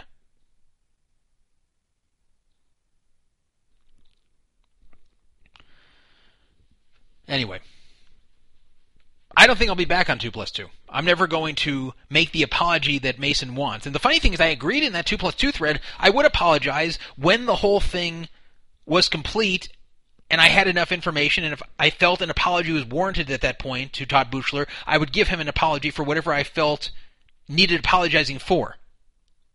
If I felt that. But I said, we're not at that point yet. We're not done yet with this topic. But he didn't give me a chance. And I have a feeling he's not going to consider my apology, whatever I end up posting, to be a full apology because I'm not going to give a full apology. I'm going to apologize only for what I feel was incorrect and shouldn't have been said. And nothing more. But I'm not going to apologize for the whole thing because I think the subject is something that definitely is worth discussing. It's not like uh, someone told me to uh, post about someone was accused of stealing, and that was the whole story, and I posted it, and turned out they didn't steal, and that's it, and I was given bad information. And I'd be the first to apologize then. But the stealing accusation was just one part of a big long story, and most of that story was true, even by Todd Buchler's own admission. The main part that wasn't true was stealing from the promo pool. So fine, great. I'm, I'm glad that wasn't true. But there were so many other parts of that story that were true that, in my opinion, should not have happened. So I'm sure that Mason will never think my apology, if I do give one, will be sincere or full enough. And I'm sure he'll still be pissed about what I had to say about him now and six years ago. So I'm probably never going to be back on 2 plus 2, and I'm not going to make fake accounts this time unless I have something really, really, really important to say that I want to get out to everybody. But I can't think of what that would be. So people are saying, oh, you probably have 10 fakes over there. No, I have zero fakes there. The only other fakes I had, I lost when the password thing happened over there. Because I didn't have the emails associated with those accounts anymore. So I have no accounts on 2 plus 2. I'll take a call here. Caller, you're on the air. Um, you just inaccurately uh, announced that Sharon Fan is the poker room manager at the Palms. That's inaccurate information. That was just a, a Bravo update, and she was the contact uh, point for Bravo. And they posted her name inaccurately. I just wanted to inform you of that. Jeez, I can't get anything right these days. okay? All right, thank you. Thank you, sir. All right, bye bye. All right, this this one wasn't my fault. It was on the Bravo system. The Bravo system, by the way, it, it's actually a, a, good system. It's a, a system that's used to uh, keep track of poker games running. Uh, at first, it was internal from these uh, in these poker rooms, but uh, now the Bravo system is uh, online, and you can get a Bravo app on your phone. I don't know how many phones they make it for. I know for uh, iPhone you can get it for in the App Store, the Apple Store, and uh, you can see the games that are running in casinos all around the U.S. Now, not every single casino is on the Bravo network, but uh, a lot of them are. So, for example, I'm looking right now at Commerce Casino. They're running 96 games, and it's a free app, by the way. They're running 96 games at the moment. You have a whole list of the games. You have a waiting list list, and this is very useful because now you don't have to go down to the room or call to find this information out. So, like if the game you want to play in, like let, us say I want to go to Commerce right now, I would look at the two games I usually play: 40-80 Hold'em and 60-120 Hold'em. There's limit, and I would see that there's four 40-80 games, but no waiting list. So I'd say, oh, good, I can go down and play that right away. 60-120 Hold'em. Uh, there's one game going, but a 17-person waiting list, meaning I'll never get in. So if I wanted to play 60, I wouldn't go. If I wanted to play 40 or 60, I would go. Of course, 40 kind of sucks there because the rake is absolutely horrendous at Commerce, but uh, that's a different story for a different time. But anyway, the Bravo app for Palms apparently lists uh, Sharon Fan as the Palms manager, but I, I, guess it's incorrect, and this guy called in to tell me that it's incorrect. So, at least this was P- Bravo's fault and not mine.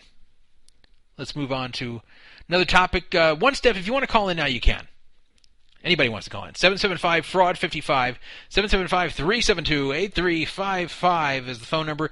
You can also call the Mount Charleston line 702 430 1808 702 430 1808 or you can text me 775 372 8355. Have a text here from the 815 area code. This guy texted me last week too the same thing. I've got a boner. This guy's always getting a boner from this show. How's that happening? It's just my luck I get these texts from dudes they have a boner. It's never from a woman that I'm turning her on with this show. It's, it's always a dude that has a boner from listening to me. So I've got a guy who's got a boner listening to me here two weeks in a row. I have a guy who listens every single week who hates me.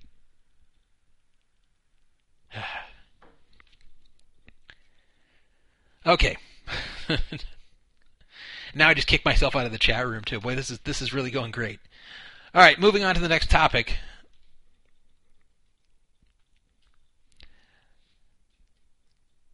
Let's see. Oh, the World Series of Poker. The full World Series of Poker schedule was announced. Now, last week, we talked about the big buy in events at the World Series of Poker. And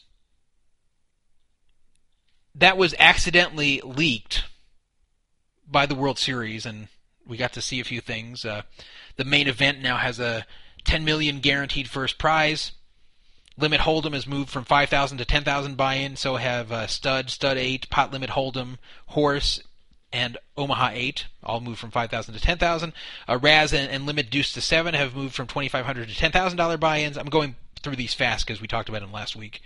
Um, the uh, there's a 25 uh, the 25k six max no limit is now 10,000. They've lowered that. And uh, the big one for one drop is back to a million dollar buy-in after being 100,000 last year. So this week we learn that uh, it, it was also thought last week there were 65 events on the schedule. Turns out that is true. There are 65 events on the schedule. The very first event is the Casino Employees event, won by Chad Holloway of Poker News, by the way, in 2013. So good job to Chad. He interviewed me on Poker News recently. And uh, that's not an open event. You have to be a casino employee of some sort to play in that. That's on May 27th this year. The final event, as usual, the main event $10,000 buy in, $10 million guaranteed first prize. But I noticed some other things from the full schedule that was posted. If you want to see the full schedule, if you want to follow along here, go to wsop.com slash tournaments. wsop.com slash tournaments, all lowercase. Well, I open this up and I say, okay, well, I know there's a $10,000 limit event, but let's see what other limit events are here. In 2013, they eliminated two limit events. They got re- rid of the $3,000 limit hold'em event, and they got rid of the $1,500 limit hold'em shootout. They also got rid of the mixed hold'em, which was limit and no limit, an event I always really liked. I even got 10th place in it in 2008. But I was scanning down the 2014 schedule, hoping that since there's 65 events this year, which is more than they've ever had, that maybe they put one of them back, maybe even more than one back. And I'm scanning and scanning. Great. Go down. I'm thinking, okay, well, I guess I'll find the 2500 six max somewhere clumped in here. Nope. Not there. It's gone. The only two limit hold'em events are the 1500 limit hold'em and the 10,000 limit hold'em. That's it. Nothing else. They went from six events, which were either limit hold'em or mixed limit and no limit hold'em, to two in just two years. Now, I understand limit hold'em is not no limit when it comes to a tournament format. I know that for tournaments, no limit hold'em is far more popular. But if you go to any poker room, especially a large poker room with a lot of games running, you'll see a lot of limit hold'em running. Limit hold'em is still a popular cash game. A lot of people still enjoy limit hold'em. I mean, you heard at Commerce, there's there's five limit hold'em games running at 40, 80 and above. There's plenty of 2040 games running too. There's a lot of limit hold'em running in cash. High limit, medium limit, low limit. So why should only two out of 65 events be limit hold'em? I understand if they only have 10 events, they can't run that many limit hold'ems, but 65 events, they can't run more than two limit hold'ems? It's crazy. And I don't even understand from a financial standpoint, like the shootout, the limit hold'em shootout. That did that that was a good event for Caesars to run because it runs pretty fast. The days are very short on that event. They don't run three full days, it's three short days. And they got a fairly good showing every year on that thing, like 500 something players. So why eliminate that last year? Why they eliminate the 2500 six max? I mean, that got a decent showing. But yet they have tournaments like Pot Limit Hold'em, Who plays pot limit hold'em? Nobody. I mean, nobody plays it. I can't find a single pot limit hold'em game anywhere. Not a single one. I don't know any places that spread pot limit hold'em anymore. Pot limit hold'em, uh, it was kind of an in between of limit and no limit. It's kind of like a poor man's no limit hold'em. And at one point, they were spreading a little bit in commerce before no limit hold'em became all that popular in the cash game format. But since no limit hold'em became a standard in cash games, pot limit's become obsolete. It's gone. So I don't know why they're still holding pot limit hold'em tournaments here. And uh, why we have so many odd variants of the game up here, but we only have two limit hold'em events. I'm not saying to have it all be no limit and limit hold'em, but but at least more than two limit hold'em events. I, I think that's really a big mistake, especially with 65 events in a month and a half to get it done. Um, the Millionaire Maker is back. In case you're wondering what that is, the Millionaire Maker that's named after a. It's kind of a marketing thing that uh, Caesars has been doing in not just poker but also in their casino, where um, people win a million dollars in some way. A millionaire maker slot machine where the jackpot's a million dollars. A millionaire a millionaire maker uh, slot tournament. A millionaire maker uh, poker tournament. Whatever. So the millionaire maker poker tournament is where there is a one million dollar guaranteed first place prize. Now you may laugh at that with the first place prize being $10 million for the main event. Who would care about a, a tournament the World Series where the guaranteed prize is One million dollars. But the reason it's a big deal is because the buy-in is only fifteen hundred. So that's pretty good. You buy in for fifteen hundred, you can win a guaranteed million. I knew this was going to be very popular. I knew this was a genius move for once on the part of the World Series. Sure enough, last year I predicted around 6,000 people. They got 6,300 people last year for this event. Um, very stupidly, instead of splitting it up into a day 1A and day 1B, uh, day 1A and day 1B were both were both in the same day. The first one earlier in the day, the second one later in the day. Of course, this created a lot of problems.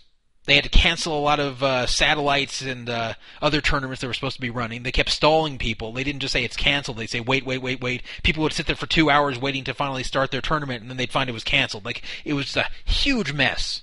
They were totally unprepared for something that everybody was predicting would happen, and that is a field of around six thousand. Uh, people had a very hard time getting into the B flight. There were lines that were hours long to get into the B flight. I was uh, familiar with these type of stupid mistakes on the World Series part, and I registered well in advance to the A flight, so I didn't have a problem. I actually cashed in this one, but it was a kind of a min cash, not a not a total min cash, but a, a four figure cash that wasn't anything that exciting. I think I cashed forty eight hundred or something. But uh, the Millionaire Maker's back. It's on Saturday, May thirty first, and I will be playing in it.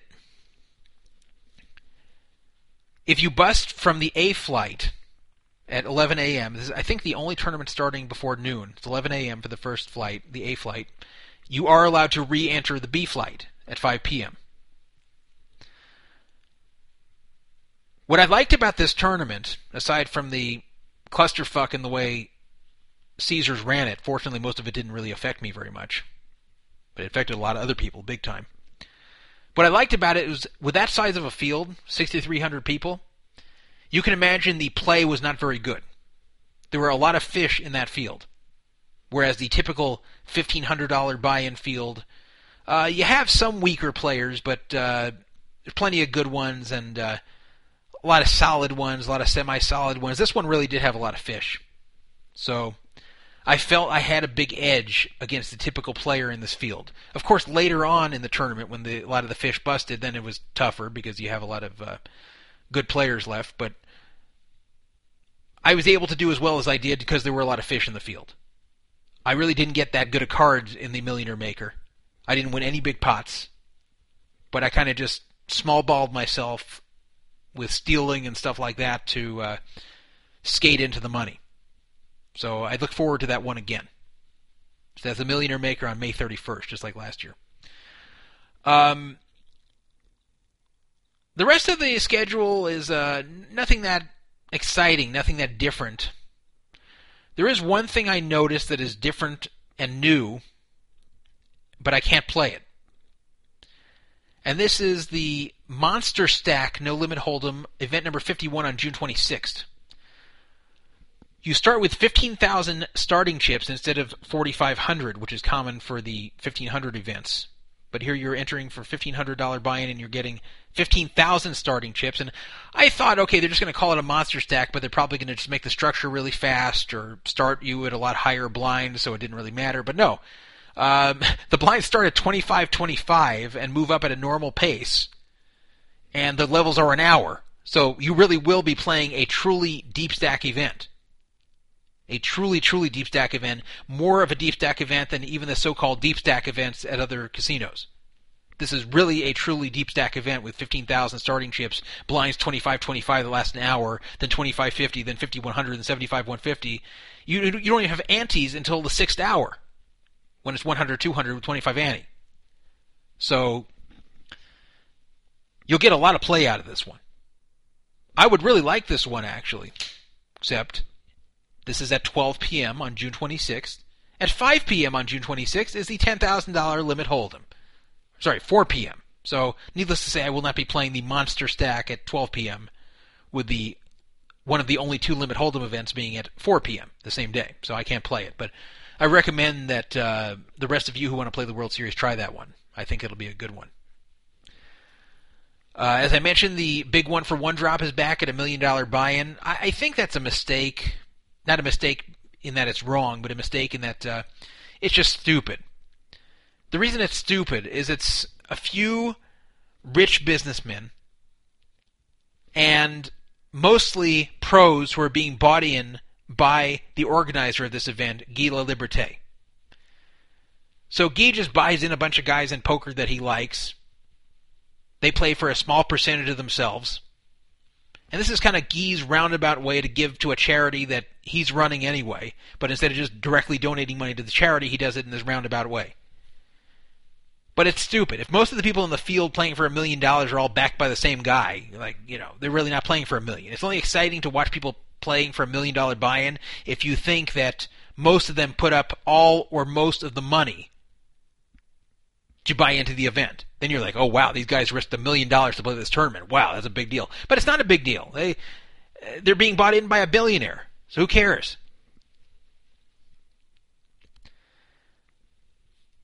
Anyway, there's a smaller one drop they've had every year that they've done this one drop thing. I think this is the third year now. The little one for one drop, which is uh, event number 62, for $1,111 buy in. I did not play it last year. I'm not going to play it this year, and I'm recommending that you don't play it either. Now, why am I anti the little one for one drop? Am I a Scrooge who hates charity? Do I think you should be so selfish as to not play a charity tournament because uh, there's not value in it? Because some of the pool goes towards charity? Am, am I that much of a jerk? Do I not want people in third world countries to have clean water, which is what the charity is about? No. I, I think the charity itself is fine. I have nothing against the one drop charity. I think it's probably a good charity. So why don't I want you to play the little one for one drop where $111 out of every buy-in goes directly to the one drop charity? I'll tell you why. Because Caesars is charging full juice on that event. Can you believe this? They take $111 off the top, so it becomes like a regular $1,000 buy in event. They donate that part to charity, and then they rake the normal amount for the house.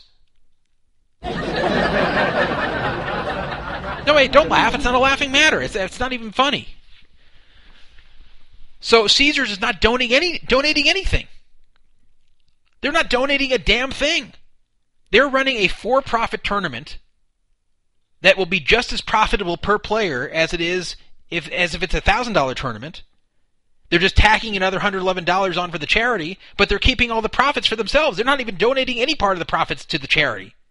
So what is Caesars doing here? They're doing nothing except padding their own wallets. So screw them. That's totally not what charity is about. Charity should be about everybody involved giving something. So in a charity poker tournament situation, the house should be giving something and the player should be giving something. It shouldn't be all one or all the other. Otherwise, it's not really a charity tournament, especially if it's all on the backs of the players. The casino should not be making their normal rake off a tournament that is a charity tournament. Otherwise, it's not really a charity tournament. I mean, I guess the charity gets money, but all it is is a a way for the casino to make even more money and call it charity and make you give the charity. And by the way, who gets the $100, $111 write off to charity? Do you? No, Caesars does. That's right, you can't even write the $111 off as a charity thing from your taxes. You can't. You can't say I gave $111 to charity and, and you know deduct it. You can't do that. It's Caesar's deduction to take. Now, Jack Effel claimed last year, Jack Effel, the uh, World Series of Poker director, claimed that they didn't actually claim it, even though they could have, because they already reached their maximum in charitable donations they could uh, uh, put on their tax return. But still, it's not even your deduction. If you really want to be generous to the one drop charity, find the way to donate to them, which I'm sure you can just Google and find out, and send them 111 bucks and don't play the tournament. Screw Caesars, they should not be getting their regular rake from that tournament. They should be contributing their part too, and they're not. A few other small notes about the World Series of Poker. Uh, let me get to my notes here. Uh, a few other minor changes this year. In order to accommodate the degenerates who want to enter multiple events in one day, they have extended the late registration until just prior to the start of level 7? so, it used to be level 5 right before level 5 started. So if you wanted to come in late to a tournament, provided that level 5 had not begun play yet, you were allowed to enter, meaning through the end of level 4 and the break following level 4. And the levels are an hour, so you could, in almost all the events. So you basically had 4 hours and 40 minutes, including the breaks, to show up late. Uh, now they've extended it to just prior to the start of level 7. The big difference here is that this now will typically encompass the dinner break. The dinner break typically occurs after level 6 on the 12 p.m. events. So the way it would work is you'd start a 12 p.m. event at 12. At 2 o'clock, you have a 20 minute break, usually. 2.20, you come back, play another 2 hours. 4.20, you have a 20 minute break. 4.40, you come back, play another 2 hours. That's the end of level 6 at 6.40. And then you have a 90 minute dinner break that ends at 8.10 and at 810 you're starting to level 7. So now that you can register before the start of level 7, you can actually register for a 12 o'clock event all the way up to 810 in the, in the evening. That's crazy. It's ridiculous to come in with a starting stack coming into level 7. Now, why do they do this? They're doing this so the degenerates who bust out of uh, other events they're playing can more easily enter a second event. I never do this, by the way. I never play two events in one day. Never, ever, ever. The only way I would it would be if I made a day two and then busted out quickly and then had an event like later that evening. But I would never play like a several hours in a day and then uh, go register for another event. I've seen people like bust out of a final table and then go register for an event. It's crazy. Like uh, Greg Mueller did this at the final table of the 5K limit event. He busted like seventh place, and then he just he got up and said, "Okay, I'm registering for whatever 1500 is running right now." It's crazy. I couldn't do that. I, I need a break. But uh, you know they want to make their extra rake from these people. And they don't want them to run out of time, so they they want people to be able to show up as late as they can. Now they have over eight hours, and this, of course, applies to the events that start uh, in the after- later in the afternoon too. Speaking of the later afternoon events, they used to start at 5 p.m. Now most of them are 4 p.m. And now they play 10 levels instead of 8. Now I actually like this change. Uh, the 12 p.m. events played 10 levels before stopping for the day. The 5 p.m. events used to play 8 levels. And I didn't like that because I had what I called too many meaningless day twos. And that is where you make day two, but where there's a whole lot of the field still left, especially at limit events. And then you bust somewhere like a few hours into day two, and then if you wanted to play a 12 p.m. event that day, you can't. Or you could, but you'd be entering super late and it's not worth it. So I really only like making day two if I've either made the money or I'm very close to the money. I hate when I make day two and half the field's left. Or I've got a tiny stack and unlikely to cash even with not that much of the field left. So I'm glad to do 10 levels no matter what time I start. But again, they're doing this for monetary reasons at Caesars. Uh, they realized they were losing out on people who were just barely making day twos on the uh, 5 p.m. starting days and then those people could not play the 12 p.m. events because they had to go start their day two at 2, 2 p.m. or 3 p.m. And by the time they would bust, they either couldn't enter or didn't want to enter so late. So now a lot fewer short stacks are going to make it through to uh, a meaningless day two and they'll be all ready to play again the next day with nothing on their schedule. So, again, being done for monetary reasons. But I'm, I'm happy they made the change nonetheless. This does make a later day for the 4 p.m. events. Uh, people who make it through day one on those events probably won't be done till well after 3 in the morning. But I'm okay with that. I'm used to staying up late. So, I'm frustrated. I will be playing the World Series despite all this. I won't be playing all that many events. I used to play like 12 events. I'm, I'm not going to be doing that this year. Um, I will be playing the Millionaire Maker. I will be playing both limit events. I will be playing the main event. I'll be playing a handful of other $1,500 events. And let's see. The one thing I'm thinking about right now that I didn't talk about is the ante only event gone. If that is, it'll be. Oh, it's still here. The ante only no limit. It's an interesting event, and uh, I almost cashed the first year of it. I did poorly last year, running queens into aces after taking some other after running into aces like a few hands before that with top pair. Uh, but a lot of fish at my table last year. Didn't get the good cards. So I'm, I'm looking forward to that. So I'll play the ante only. I'll play the Millionaire Maker. I'll play a handful of $1,500 buy-in events. None of the thousand dollar no limits because you don't start with enough chips.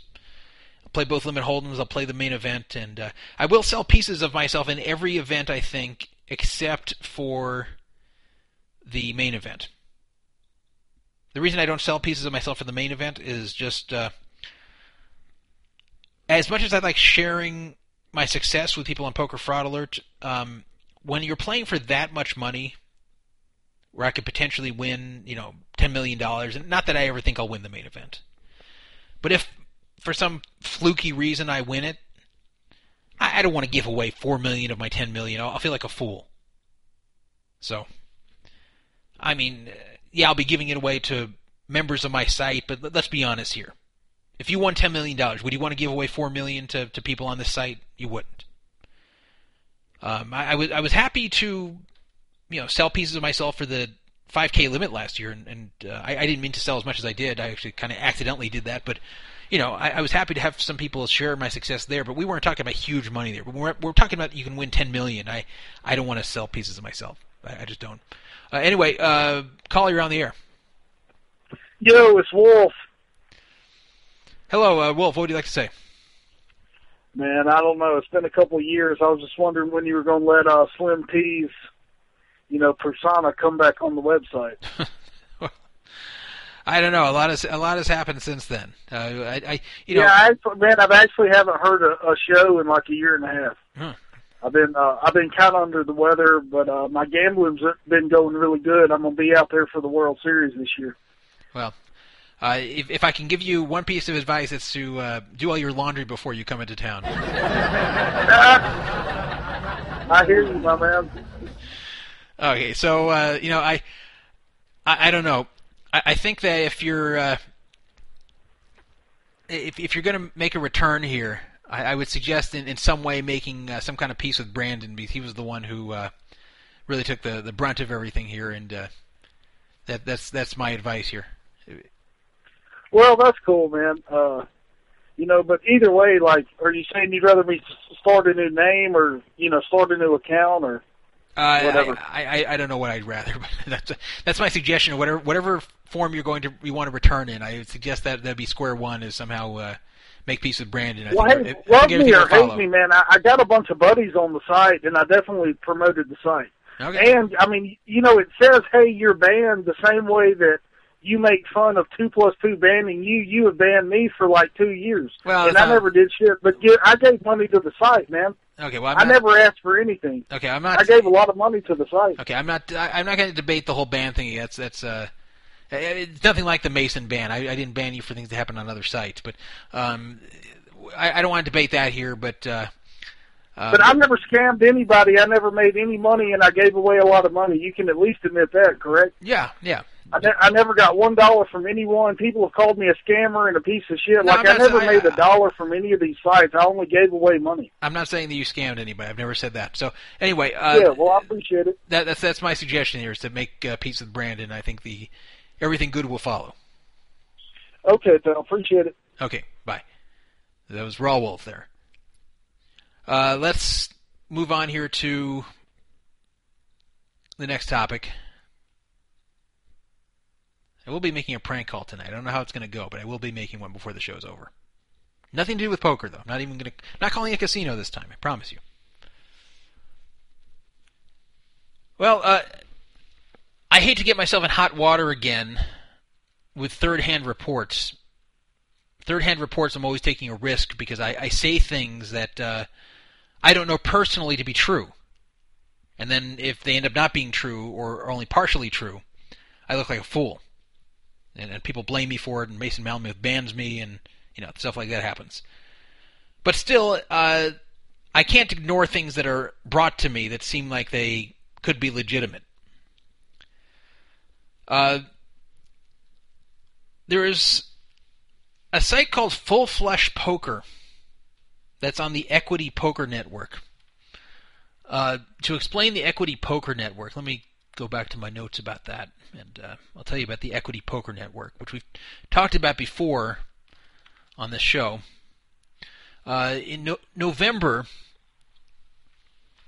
they started five skins on what's called an Equity Poker Network.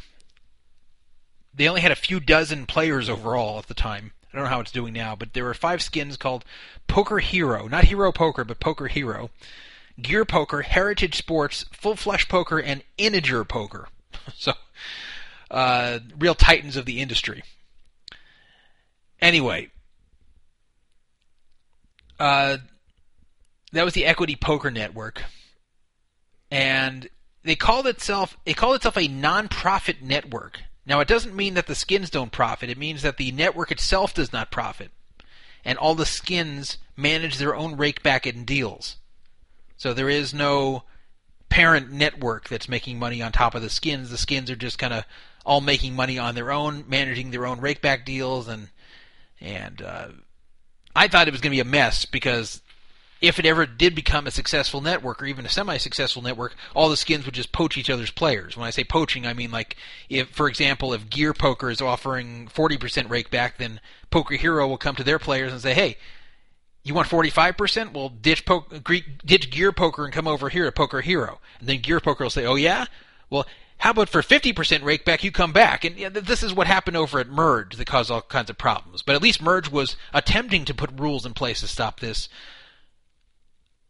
equity didn't have any rules like this. So I, I thought, boy, this is going to be a mess. But I also thought the whole thing would probably just fail and never even get to that point. W- Well, um, a person registered on this site last month called Shaniqua. I don't think it's really a black woman, but uh, whatever reason they call themselves Shaniqua.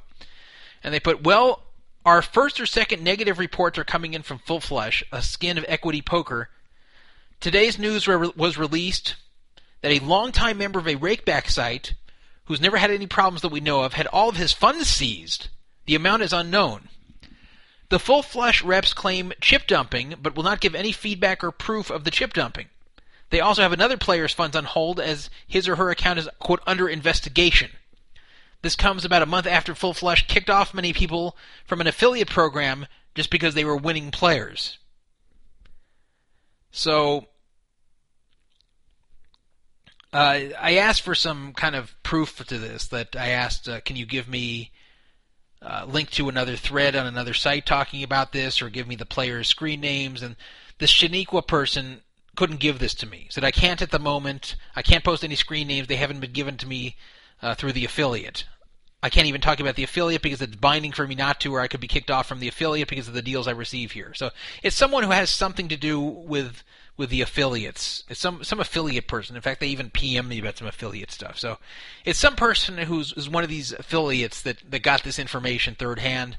I don't know if it's true, but I just steer clear of this whole network, this this equity network. It seems like a disaster, especially since they give such auto- autonomy to these skins many of which are low budget operations. Many of these are one man operations. Sometimes you go on a nice looking website and you think, okay, this looks like a real poker site. You picture some kind of big operation, a big professional company operating out of a big building with a big budget. No, a lot of times it's one guy literally living in his mom's basement running a poker skin. I've seen this before. I've really seen people running poker skins out of their parents' spare bedroom. So obviously these people aren't very deep pocketed and they are often not very ethical, especially when they're running U.S. facing rooms, despite uh, the UIGEA and Black Friday and everything else that makes it dangerous to do so these days. So stay away from full flush poker and equity, in my opinion. Let me get. Uh, by the someone in the chat room is asking if it's full fleshlight poker. I, might actually play there if that's what it was. You could win uh, fleshlights. I think you'd probably have a higher chance cashing out fleshlights than you would cashing out money there. So, uh, moving on. Let's talk about uh, Runner Runner, which is a. I haven't seen it yet, but I've been told is a pretty bad movie. Loosely, very loosely based upon the AP and UB scandals. Uh, basically, it's about a kid who is played by Justin Timberlake, a college student who is a winning poker player and is uh, about to pay his college tuition with uh, poker winnings until he gets cheated by a poker site that can see his hole cards. Sound familiar? He flies then to Costa Rica, where the site is based, to confront the shady owner, played by Ben Affleck, and then is lured by the owner to join the shady company. That's what Runner Runner is about. Sounds like it would be interesting, but no one seems to like it. I haven't seen it yet. But I did appear in their Blu ray extra. The movie did so poorly commercially, and critically for that matter, that it's already out on DVD and Blu ray, even though it uh, came out in like November in the theaters. So that's pretty quick turnaround time. Usually it's around six months but this is available pretty quickly. Never a good sign for how the movie did. But uh, I was in the DVD extra, and the way this came about was in. Uh, and by the way, some reviews said this is the worst film of 2013. So uh, not a very well liked movie, I was saying. But what's happened since I appeared on 60 Minutes in 2008 talking about the AP and UB scandals, I have been contacted by a number of media that have wanted me to appear in uh, whatever they're doing about similar subjects. I've been on a few terrestrial radio shows where I've been interviewed, a few podcasts. I was on a CNBC special called American Greed about this that reruns every so often. And I was contacted also by a company called Trailer Park Studios. That's really their name, but they're actually based in Hollywood. They're not. It's not what you'd picture to be Trailer Park Studios. But Trailer Park Studios, who was contracted by Fox to make a an extra feature, a DVD extra feature for Runner Runner. They contacted me and told me that they wanted me to appear in their feature. I was not offered any money for this. I was told I would be paid for my mileage to drive down there, but that's it. Other than that, no compensation. So why did I agree to it? Uh, I agreed to it because they told me that it would be a feature discussing real life cheating in online poker. So I wanted to be part of that.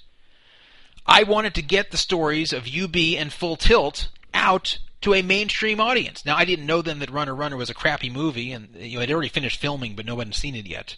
It wasn't out yet. I was hoping it would be a good movie. I was hoping it'd be a popular movie. I was hoping that a lot of people would rent the DVD, and then watch the extras on there and see me and others talking about the actual real life stealing that took place at UB in Full Tilt. And I thought this is a great opportunity to get that message out. I wasn't doing this to promote myself. I wasn't doing this to promote Poker Fraud Alert. I wasn't uh, really doing this for any kind of personal gain. I was doing this to get these stories out because I want these stories out to as many people as possible. I don't want these things forgotten. So that's why I did it. That's why I did 60 Minutes. That's why I did CNBC. It was very encouraging the way it was described to me, and in fact, I was even told that a lawyer for the original Full Tilt would be coming the next day after me and also doing an interview, and they'd put him in the piece as well. So I really thought they would have me and others talking about the cheating that took place and the stealing. And then you'd have the other side of it probably poorly presented by lawyers for Full Tilt and whoever else. So that's what I expected this would be about. So I went down there in uh, I think it was March of 2013, March or April 2013. Uh, I met the girl who was pretty much organizing the whole thing. She was very nice. Uh, one thing very memorable about about her was I think she was taller than me. I hardly meet any girls that are taller than me, but this girl was at least six foot two, maybe even taller. Uh, she was either like the same height as me or taller. It's just kind of whenever I see that, it just kind of takes me aback because you just you just don't see that very often. But um, she was very nice. Everybody there was very nice, and um, they interviewed me for about an hour. They asked me a lot of questions in general about online poker. They asked about my poker career. They asked about my personal experience with online poker. They asked a lot about the various cheating scandals that occurred. I talked all about UB and Full Tilt and the process of figuring out the, the cheating that had gone on in AP and UB. After the hour or so of that interview, I was very happy with the line of questioning. Now, I knew there was not going to be an hour of me talking on the DVD extra. I knew they were going to be interviewing several people. If they put all of our interviews in their entirety, it would be like a 10 hour feature. So I knew that wouldn't be happening. What they do in Hollywood is they record a lot and use very little, and I knew that. That's the way everything works. When you, whenever you watch people being interviewed on TV, they're interviewed much, much longer than what you see especially on these uh, like magazine type shows. So I wasn't expecting a staggering amount of screen time, but I just wanted the piece itself to be about poker cheating, and I thought this would be a good piece because here you have a movie about fictitious poker cheating, about a fictitious company cheating a fictitious person, and then the person who watches it says, "Oh, now I get to watch a feature about real online poker cheating, of what actually inspired this story." So who wouldn't want to watch that? But that's not how it came out. I watched the extra. I haven't watched the movie yet, but I watched the extra. I, I, put it in my Blu-ray player. Now, the first thing that was annoying was the fact that I had to use a Blu-ray player. Uh, the DVD version, for whatever reason, does not have the extra. The extra is about 22 minutes long, I think. It, you can't watch this in the DVD version. It's a Blu-ray exclusive, which is really annoying because a lot of people don't have Blu-ray players. So if you just get the DVD version, you cannot watch the thing I'm in. So that by itself, I may not have done this had I known that. I was told it's a DVD extra. But uh, it got worse. I was disappointed watching this that the extra, eh, watching the extra, that the cheating scandals were both minimized and also incorrectly portrayed. UB and Full Tilt were absolutely never mentioned by name. You don't hear anything about UB, you don't hear anything about Full Tilt by name in the entire piece, which is bad. But you can say, okay, maybe they're afraid they're going to get sued or whatever. Stupid, but fine. Now, they did show some very short statements from me talking about both situations, and they didn't edit them to where I said something I didn't. I, you really heard me talking about them accurately. They were kind of like one or two liners where they, they had me talking about it like 10 minutes in the interview for each thing, and then they cut it down to one or two lines, but fine. At least the points where that you had me discussing UB in full tilt you didn't hear me saying by name, they cut that, but at least what I'm saying is true to what I said on the interview. But, one, you had no idea which sites I was talking about, and two, right after they showed me, they would cut to other people talking about the same thing, who then would say inaccurate things that would contradict me. For example, uh, in one case, after I talked about uh, that you never expected the owners of the site to be cheating you, when I was referring to UB, I said something like, when you go on these sites, you're always aware that cheating could be happening, but what you never expect is that the owners are cheating you. I think that's what they put of me about that topic, about UB. They cut to someone else saying, the people who are smart enough to create these systems are also smart enough to find ways around the security. Well, that's not what happened. That's implying that rogue programmers who made the systems put some kind of back doors in so they could cheat. That's not what occurred. The owners of the company cheated people with UB and AP. It wasn't programmers, it weren't people sneaking in back doors. This was being done by the top levels. That's not what happened. It wasn't people smart enough to sneak ways in to cheat people. They were just using their own access to cheat people. They were they were the owners deciding to cheat their own customers. The big difference. So anyone watching this is going to come away with the belief, probably from hearing these other people speak, that uh, the cheating scandals were either hackers or programmers who put in back doors. And they don't even know who did it. They don't know about UB or Full Tilt. Doesn't mention them. The cheating segment itself was in general pretty short. And this is, you know, 22 minutes of the whole thing. They, they only spent a few minutes on that. Most of it focused on Black Friday and the outlawing of online poker, which I agree deserved a place in that special, but when they're doing a piece after a film like Runner Runner, you would think it would be mostly about poker cheating online. You wouldn't think it would be about Black Friday or just general online poker stuff. But they didn't cover cheating that much. So I thought there would be an extra that would be there to complement the movie about online poker cheating with a story of real online poker cheating, but that wasn't really what this ended up being. On a side note, they seem to really love Jesse Sylvia, the World Series of Poker running runner-up of the main event. Uh, he definitely got the most screen time in the extra. What's weird about that is he had really nothing to do with any of the cheating scandals, and he wasn't even really known as a major online poker player. Like, why was he even there? I mean, yeah, he was a, a main event runner-up, but why was he in it the most? But I think they liked showing him the most. I think he got the most screen time because of all the people they interviewed, he was the only one under 40 from what I could tell. And you know how much Hollywood loves youth, so I guess they wanted the uh, the, the cool twenty something on there rather than all us old guys. So I wasn't happy with the final piece. Um, I, I, I guess I could say I'm happy that I'm now in a DVD extra. I guess I can say I'm happy they didn't do any stupid editing to make me say things I didn't. But uh, I don't like how they left out the UB and full tilt names, and I don't like how they minimized the cheating and, in fact, uh, misportrayed information.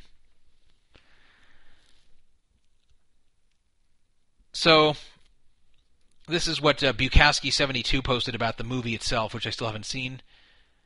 There were many reviews that said this is the worst film of 2013.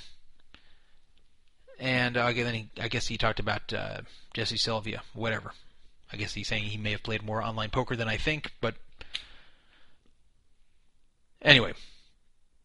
That's the story with Runner Runner. If you do want to see me on there, get the Blu-ray version. Rent the Blu-ray version. Don't get the DVD version. So let's talk about uh, Don Johnson.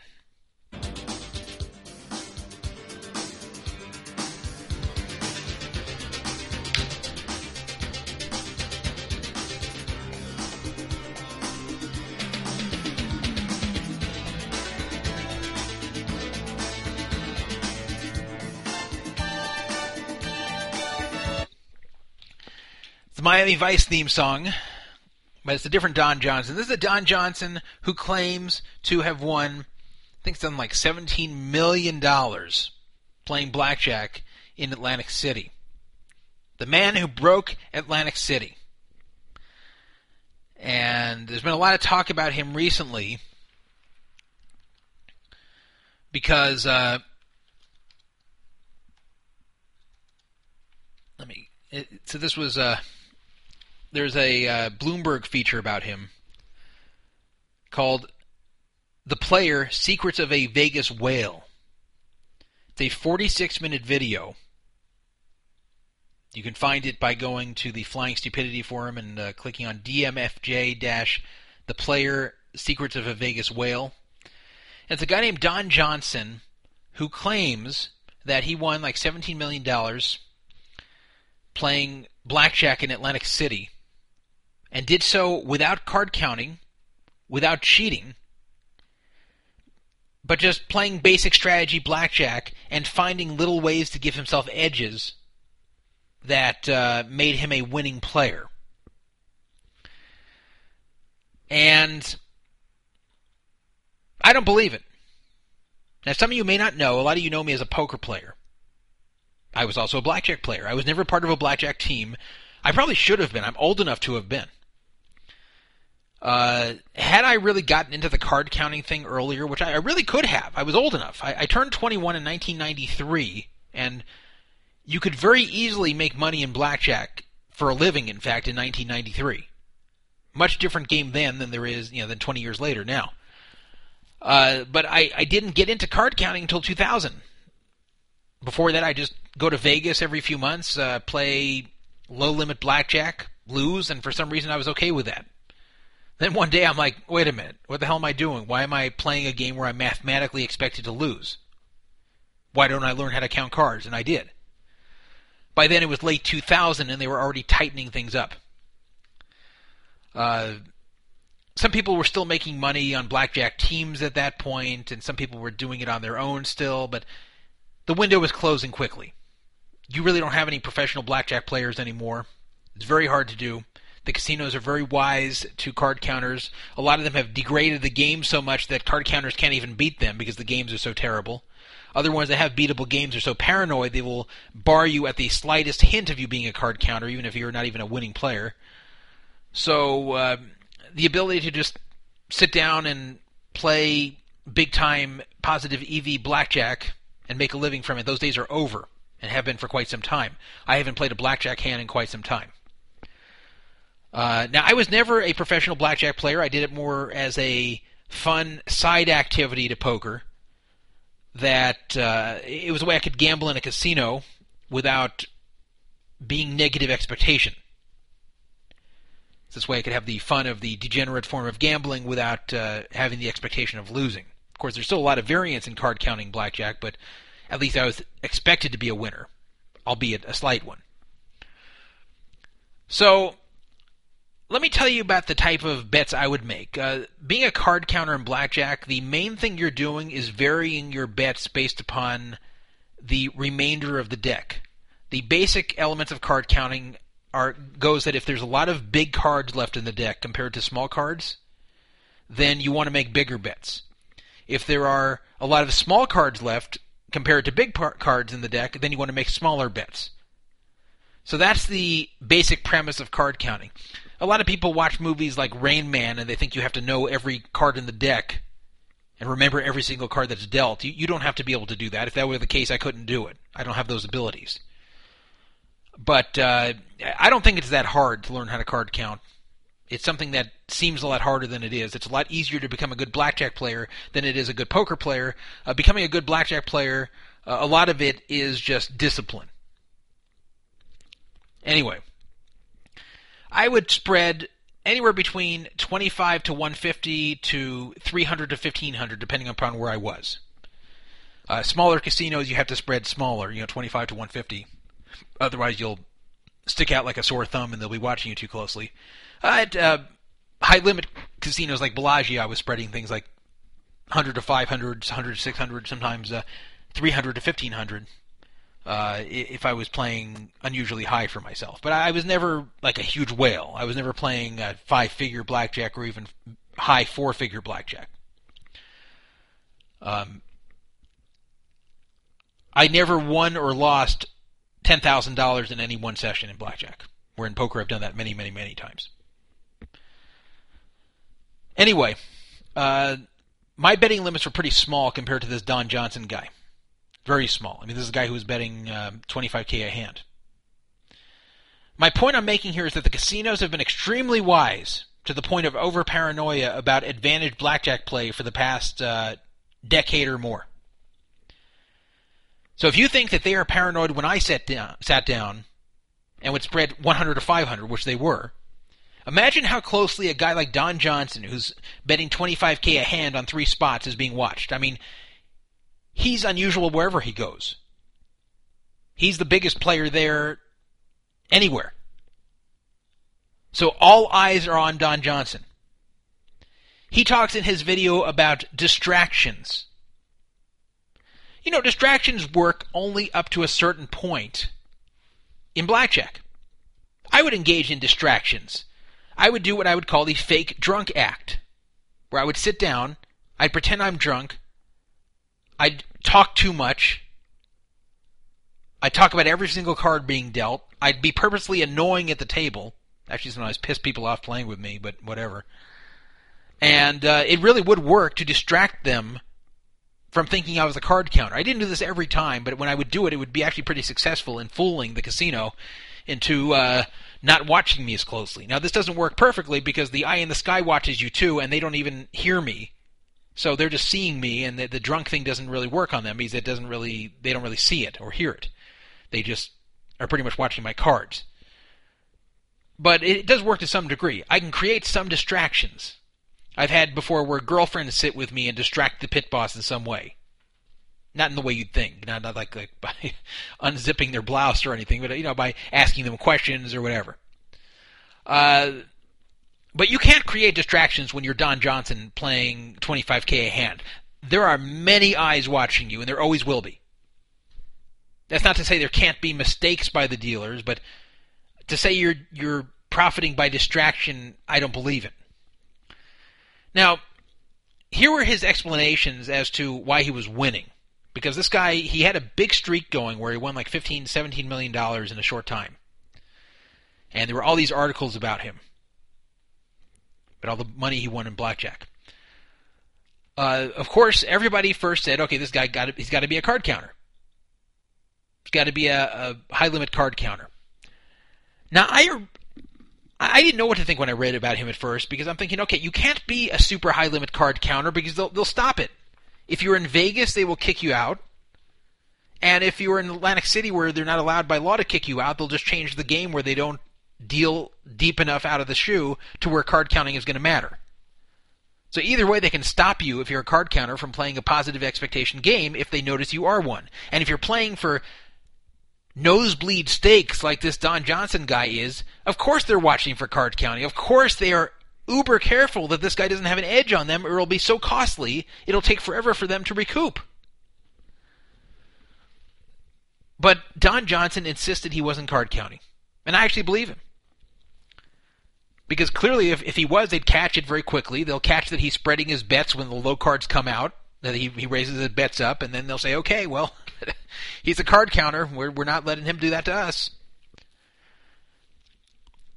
Now, he can't just say he was playing perfect basic strategy, because that's still a losing game. Even if you play the perfect, what they call basic strategy, that is making all the right decisions based upon uh, uh, what cards you have and what card the dealer's showing. Like, for example, um, the perfect basic strategy when you have uh, 12, hard 12, like an 8 and a 4, and the dealer's showing a 3, the perfect basic strategy is to hit that once. And then to stand after that no matter what, provided you don't bust. Uh, if the dealer's showing a 4, it's actually perfect basic strategy is really a toss up whether you hit or stand. If they're showing a 5 or 6 and you have a 12, then you always stand. That, that's basic strategy. If you deviate from that, you're playing a suboptimal game. But even optimal basic strategy still leaves you with a substantial edge to the casino, to where you will lose, and you will lose in not that long of a time playing perfect basic strategy. So the only way a perfect basic strategy player will win is if he simply gets lucky, very lucky. And nobody's going to admire you for beating the casino just because you got lucky, just like nobody admires a lottery winner. You might be jealous of a lottery winner or envy a lottery winner, but you don't look at the lottery winner and say, wow, that guy's really skillful. Wow, I wish I was as smart as that guy. No, you just say, okay, this guy got super lucky. So you can't just say I was a basic strategy player who got lucky. No one's going to care about that. He can't say that he cheated because if he says that, then uh, not only does he look dishonest, but uh, he could also get arrested and his, have his money confiscated. So you don't want to say you were ever cheated in a casino. And I don't think he cheated. So he had to come up with an explanation for how he won all this money that would make sense to the average person who was interested in his story, and, and yet it would fail if it was scrutinized by experts. And here are the problems with his explanations. Uh, I'm not going to play the 46 minute video, obviously, but uh, a guy on 2 plus 2 actually did some cliffs, and uh, this is basically what he said. He said he negotiated some edges on his behalf that gave him more advantage in the game than a typical basic strategy player. He said first he learned p- perfect basic strategy, and then he did the following. Number one, he negotiated that uh, he would get fifty thousand dollars of free play every time he played. That just starting off, they'd give him fifty k to play. Number two, he would get a twenty percent discount on his losses. They'd give him twenty percent back, whatever he'd lose. But very importantly, he didn't give the details as to when they would give him back the 20%. That's very important, which I'll get to shortly. Number three, uh, he wanted these rules. Uh, first of all, uh, he can play three hands at once and 25k max bet. The dealer stands on soft 17, which is better than the dealer hitting soft 17. That he could double on any two cards. and he could split up to four times. Now, if you don't know much about blackjack, you may think, "Oh, wow, that's great! Double any two cards, split up to four times. Dealer stands on soft seventeen. Now, this has got to be a positive game." No, these are good rules, but you'll find these rules in any high limit game. You don't have to bet 25k a hand to get these rules. You can go into Bellagio and play $25 a hand shoe, and you'll get these rules. Double on any two, stand on 17, split up to four times. These are very standard high limit rules. So he didn't negotiate anything. And uh, yeah, so he got himself to the high limits of 25k a hand, three hands at a time. But but the, other than that, he had rules that are very standard for high limit games on the strip. Now here was a big thing that he claimed helped him. That they changed what the hand signals were for hit, stand, and surrender. So normally the way you hit is you you know you have to do a hand signal showing it so the camera can see. You tap the table or you uh, kind of do a motion like pointing towards yourself, like I want a card. That's hit. Stand means like you, you shake your hand, you put your palm down and shake your hand that way with all five fingers, like back and forth. That means stand. And uh, surrender, I think it's like move your finger across. I, I forget. I just say surrender. I never do that motion. But whatever. Uh, he changed the hand signals to something that he selected. He said, if I'm going to play in your casino at these high limits, I want to change the hand signals to hand signals I like. So, in order to accommodate him, they, you know, they do things like this to accommodate whales. You can't come in as a $25 a hand player and make these demands, but if you're playing super high limits, they'll make allowances from you, thinking they're going to win so much money from you, they've got to kiss your ass. So, they agreed to these uh, hand signal changes, supposedly. And the way he said this helped him was that if the dealer made a mistake because they had forgotten what those signals meant and did the other thing, then uh, he would be able to complain only if it was an unfavorable result. Like let's say he had 16 and the dealer's showing a 10 and he did the signal for stand. And uh, the dealer thought he meant hit and gave him a 9 to bust him. Well, at that point he could say no, no, no. Remember this signal means stand. So I shouldn't bust. And then they have to take the card back. But let's say the same thing happens that they mistake the signal, but then they give him a 5 for 21. Well, then he keeps his mouth shut, and then he has 21. And, and so this way, when the dealer makes a mistake, he only says something about the mistake if it helps him, and he keeps his mouth closed if it doesn't help him. Kind of like the way you probably would if the dealer overpays you on a hand, but you would say something if uh, you get underpaid. So he claims that helped him. So these things combined, he said, actually made him a positive expectation player, and that's how he put the smackdown on the house and won all this money. Well, a few problems here. First of all, he never said what he lost. He talked about these $17 million in winning sessions, but he will not say how much he lost in his losing sessions. He said there were losing sessions, but he wouldn't say what they were. Why won't he say that? Why won't he say, okay, well I won 17 million during this hot streak, but before that I had a losing streak of 7 million and after that I had a losing streak of 3 million. Like like why is he not telling you all of his sessions and then when it's all said and done I won such and such? Like if he's going to be publicizing himself this much, why is he not giving you a net win amount? It's because he doesn't have a net win in my opinion. Or if he does, it's very small. So, uh,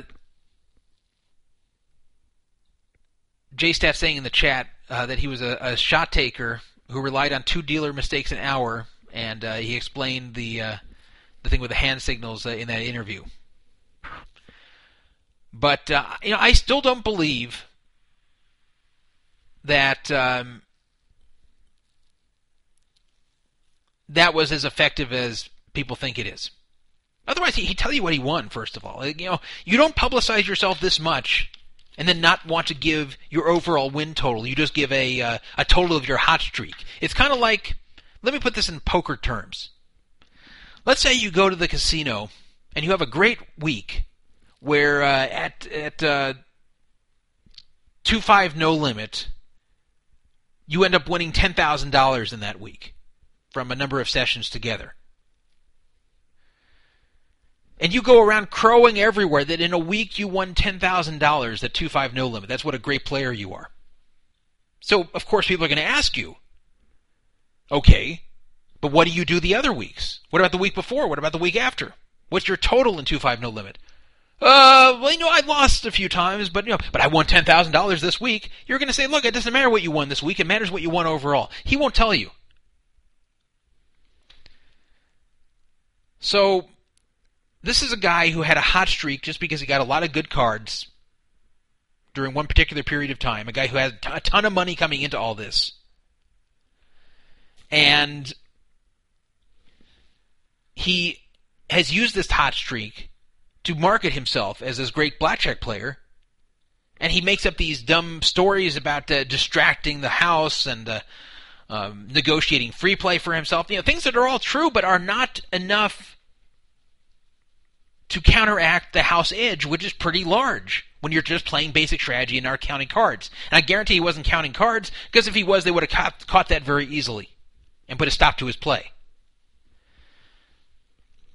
Now let's talk about the 50k in free chips that he would get. Isn't that great? You know, $50,000 in free play? I mean, I'd love that. But you only get $50,000 of free play when that's a small fraction of what you're going to wager overall. So what is $50,000 free play to him is equivalent to $50 free play probably for you. Now, if you got $50 free play, do you think that uh, that would really make or break your session unless you just played the free play and left? No, of course not. If it's a small percentage of, of what you're playing there, if you're playing hand after hand after hand after hand, you're playing tons of hands. Um, a small free play is not going to do any good. And 50k sounds big, but if he's betting 25k across three hands, 50k is nothing. That's not even. That's not even what he's betting per hand. He's betting 75k per hand. So, the 50k free play isn't all that much. The only way it's a lot is if he plays short sessions, which he wasn't. He never even said he was playing short sessions. What about the 20% on losses? Now, obviously, blackjack is not a game where the house has a 20% edge per hand. So, if you could give yourself an additional 20% edge on every hand you played, you would kill the house. You'd absolutely kill him. But that's not what he got. Have you ever seen a good poker player offer lesser players a rebate if they play heads up? Let's say something like, uh, "Play me heads up and play me a minimum of uh, two hours, and I'll give you uh, forty percent of your losses back." And you have to think, "Wow, forty percent of the losses back." You know, even a crappy player should be able to win with that. No, they don't, because if you're playing long enough to where it's highly likely you're going to lose and, and not win, then 40% of your losses are still losses. And if in the average session you would lose more than that, then it's still worth it for the guy who's giving the rebate. Um, so, so go back to blackjack. The 20% discount on losses, the rebate he's getting, that is only good if he's getting it after a short time. If he can play, um, th- like the ideal situation would be if every hand he can get that back every time he loses. So every time he loses, instead of losing a thousand, he loses eight hundred. That's great. Then you'll kill the house. But that's not what it is because what happens is um, the twenty percent only comes off on your overall results, which means the wins subtract from your losses. So if you play enough hands in blackjack, the mathematics of being a losing game for you will take hold, and you will lose after a certain number of hands almost every time. For example, it's just about impossible to play a million hands of blackjack, not cheat or count cards, and win. Just about impossible. Now, you couldn't really play a million hands. I mean, I guess you could, but it'd be very, very hard to play that many hands. But I'm just giving that as an example. Do you know if I ran a casino, let's say I had an online blackjack casino that was totally honest, wasn't rigged at all, but at the same time, you couldn't count cards because it reshuffled every time, and there's no way to cheat it. I would offer you to play a million hands of blackjack at my casino and get a 99% refund in any losses you get after a million hands. And I'd still win. You know why I'd still win? Because you would be. You'd have almost no chance of winning at all in a million hands. So even if I gave you back 99% of losses, you would still lose. If you almost can't win, then a 99% rebate on losses still isn't good. So going back to John Johnson, if they make him play long sessions, his chance of winning is so low that uh, giving him 20% of losses back is not a big deal. If he's expected to lose enough to where uh, 20% it doesn't make him a positive player, which I'm sure was the situation, then while that's better than nothing, that's not making him a positive expectation player. If those hours he's playing are, are likely to produce losses enough enough a percentage of the time to where that uh, that 20% uh, doesn't push him back to a, a positive expectation game. Now, I had somebody on 2 plus 2 right before I got banned question my analysis of this, telling me that uh, they knew that he was getting the 20% back often enough to where he was a favorite by a lot. But I don't believe it. I don't believe that the pit bosses were that stupid, and not just one, but multiple casinos. They know what a 20% loss rebate is. They're not so dumb to give that uh, after short periods of time. Of course, they're smart enough for a whale like this with this much money at stake to understand they're going to make this guy play a certain amount of time before giving him the 20%. A long time, probably. And even if one guy's a complete bonehead and doesn't realize this, you're not going to have this happen in multiple casinos. It just doesn't make any sense. It's like a, a boneheaded, obvious mistake there's no way everyone could be making.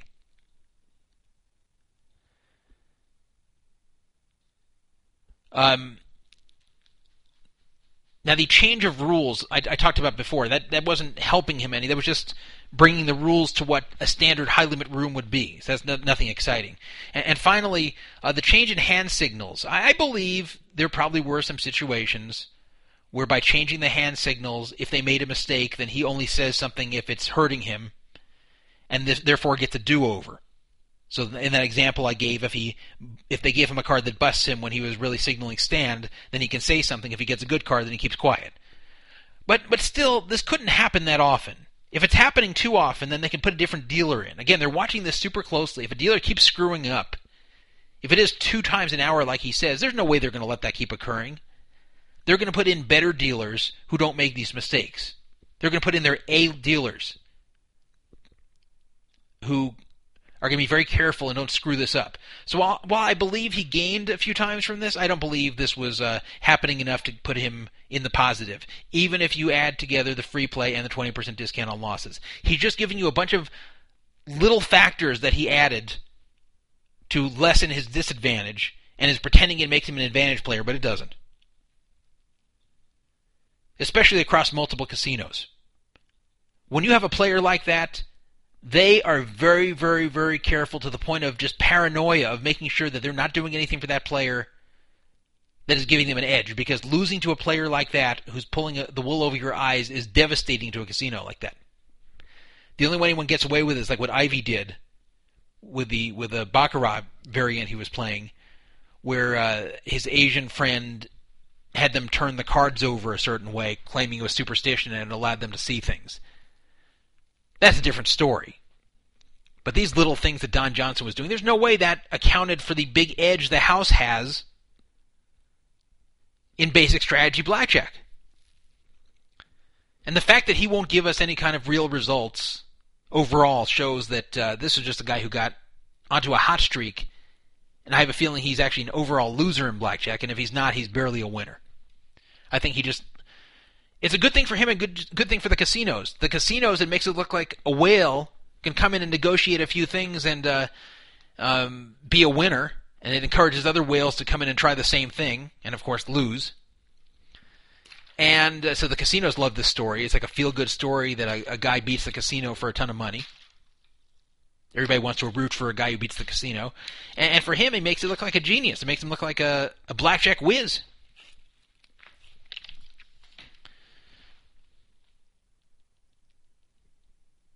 So let's move on to the next topic here.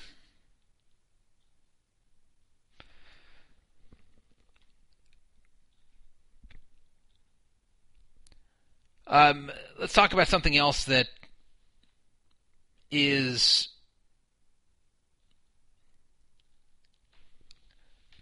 high stakes. That is the uh, the Aussie Millions. Um, Daniel Negreanu famously bought in 48 times back in 2007 to the 1K no limit with rebuys at the World Series. I played that event. I actually finished 10th in that event, buying in once. But Negreanu bought in 48 times and didn't cash. Uh, Negreanu loves these just insane rebuy, rebuy, rebuy, rebuy. In fact, it was Negr- actions of Negreanu and others to where they did away with those rebuy tournaments at the World Series for the most part and changed those into those uh, triple chance events where you just buy in once and they give you these lammers to enter two more times if you want. Uh, but at the Aussie Millions, they had two high buy-in events. One for a hundred thousand Aussie dollars, the other one for two hundred fifty thousand Aussie dollars, and each Aussie dollar is worth like ninety cents, so it's close to U.S. dollars. And can you believe they actually got multiple rebuys for certain people? So Negreanu actually bought in five times to the 100K event, and twice to the 250K event. So, actually, was it twice or three times? Uh, let's let's uh, see if I can find that.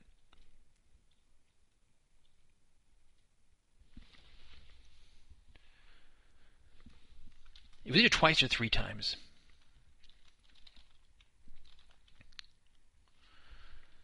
get it up in a second here.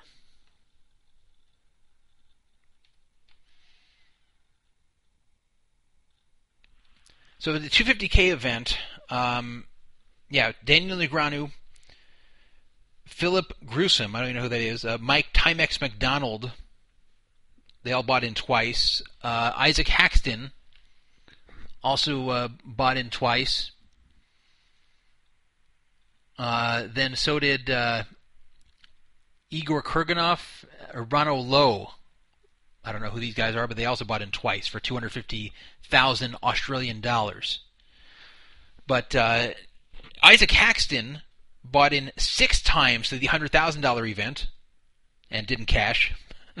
Daniel Negreanu bought in five times to the $100,000 event and cashed for 550k. So can you imagine cashing to something for 550k and only making 50,000? That's why like the overall winnings in tournaments is so misleading because you don't see how much they bought in.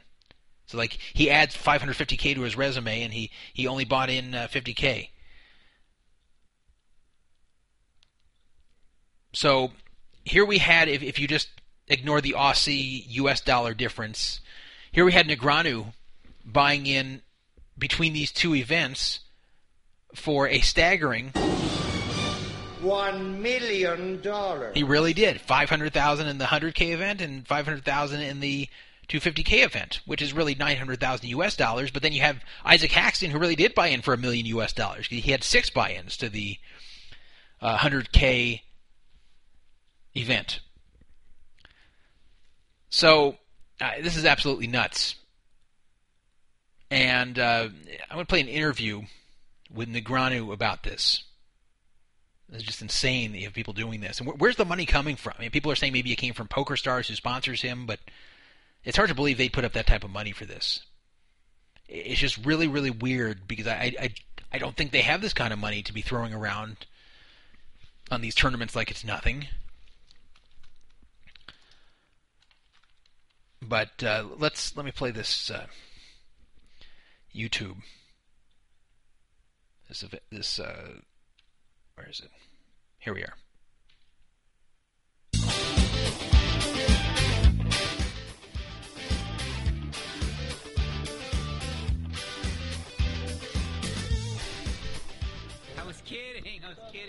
The thing that's important to understand when you're playing these events, right, is when you when you buy in, you have no intention of rebuying. You play the event. If you bust, now you have to make a completely separate decision. Is it a good decision to buy in now?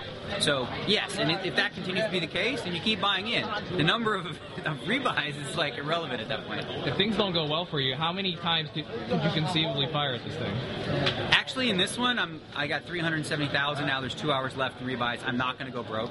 Like that's already decided. But even if I did, I think I would have been done. Uh, 750. little- I mean, not that it matters, but you know, I didn't have any more money here, so I probably quit. Well, this is a big one already. I mean, Igor's in three. A whole bunch of people are already in double. So um, I'm guessing just making a final table will do it because the bubble paid really big last time. It was 100k, and they made it 350. So I'm imagining it'll be over 500 as long as you cash. How do you feel about uh, unlimited reentries for an event this big? I talked to Gus yesterday, and he said he'd like to see uh, unlimited reentries in the one drop, the million dollar at the World Series this year. I'm impartial. Um, I think if people want to rebuy, giving them the option is fine. The structure's fast. It's, this is catering to a specific type of player. People with way too much money and lots of gamble. And uh, I don't see any reason why you shouldn't allow them to do that if they want to. If there's a market for it, people agree to do it, fine. You know, and if uh, some people don't want to play, that's also fine. Some of these guys, uh, there's some people here who can only do one. Do you feel like they're at a disadvantage as opposed to people with seemingly bottomless bankroll? No, I think bankroll has nothing to do with it. I know a lot of people will disagree because they don't understand it.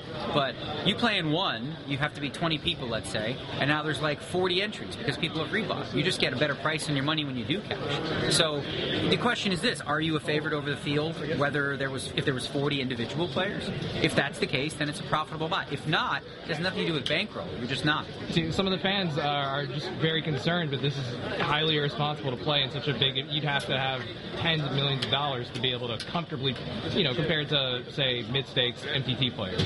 Well, I'm pretty sure that none of the people here follow the David Sklansky model of what's necessary for a bankroll. Like, if they have three million, they'll just play. Um, and a lot of people here will sell pieces. They'll do whatever it takes to get in. Um, but you know, th- this is just—it's one of those things where you're responsible based on whose decision. That's interpretation, right? Uh, if these people are like no longer able to feed their family and kids, I'd say yes. I don't think there's anybody in this tournament that's uh, that follows that sort of prescription. So you're not too concerned about going broke playing these things. Well, I have no kids yet, so if I had kids, I might. No, no. I, you know, I do fine. I've, I've won a lot of money in tournaments my whole life. I know what I'm doing. I put up all my own money. That's another question people ask all the time, but this is 100% me. Um, and uh, it's it's just a business decision, you know. And I make money doing this. All right, so that's Daniel Negreanu being interviewed by Seriously Serious. Does a lot of great interviews. Notice all the interviews I play on the show for the most part are him. Seriously Serious. He always knows the right questions to ask. He really does. Great hire by Bluff. So what Negreanu said in that interview, especially towards the end, the important part, he was saying that it's all his own money. He was implying he's not even selling pieces. It's a business decision to do. Now, I, I guess he ended up winning. He ended up cashing in both of these more than he bought in. But now you have to get lucky to some degree. So put beer and poker on. He wants to comment. Uh, but you know, uh, this couldn't be a smart thing to be doing unless you were just have insane money. If you have insane money and you just like like doing it and buying over and over, the thing I agreed with the Negreanu is that it's not a disadvantage to the players who can only buy in once because it does make the field bigger technically. And that's why I used to like the 1K with rebuys at the World Series because I would buy in only once, and and um, you know I, I'd say, look, if I can get a big stack going early, then I've got a, a big edge here now because now uh, I've got all these chips that everybody else had to pay, you know, two, three, four, five, six times for. And I can win more money with my original stake. So there's no advantage or disadvantage to buying or not rebuying. Uh, in fact, I've I've argued in the past that rebuying is actually disadvantageous, and you should really try to just stretch your buy-in as much as you can. Not to stretch your buy-in into a min cash, but stretch your buy-in to run deep, and then count on luck to win it for you. Uh, and, and that, but whatever. Uh, I agree that he's not putting others at a disadvantage, but at the same time, uh, where's his money coming from? Where, where's he getting a million bucks to put into these things in single tournaments? I mean, does does Negreanu really have that much money to throw around that those type of buy-ins of these events? Uh, beer and poker. Uh, what do you think?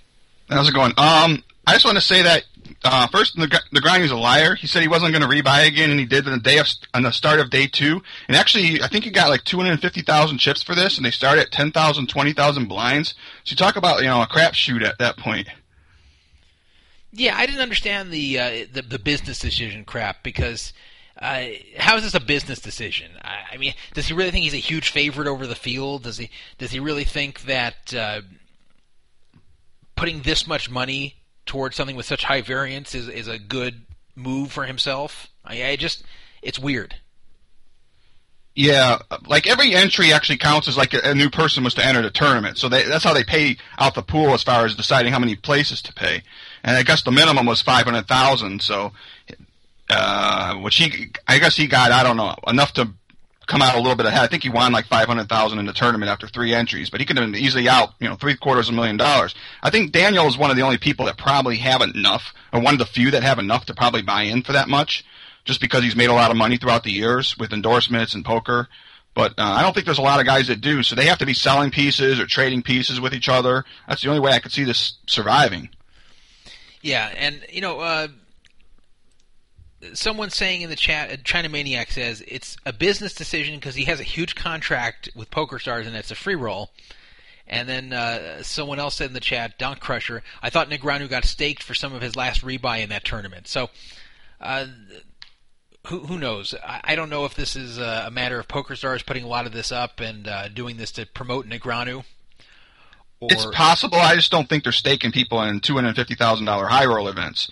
Um, there's only a small field. I'm, I'm, i guess it is being t- uh, on television this year, so yeah, it's maybe, possible. I guess maybe they're looking at it like if they buy most of him, and they just see it like he's a good player, and a lot of times he'll cash and and get a lot of the money back. It's not just throwing it away. That that maybe they're willing to risk it, maybe something like that. I just it's hard for me to believe that Negreanu is just throwing a million dollars into a single tournament series like it's nothing. It's just hard to believe it. He doesn't seem that stupid.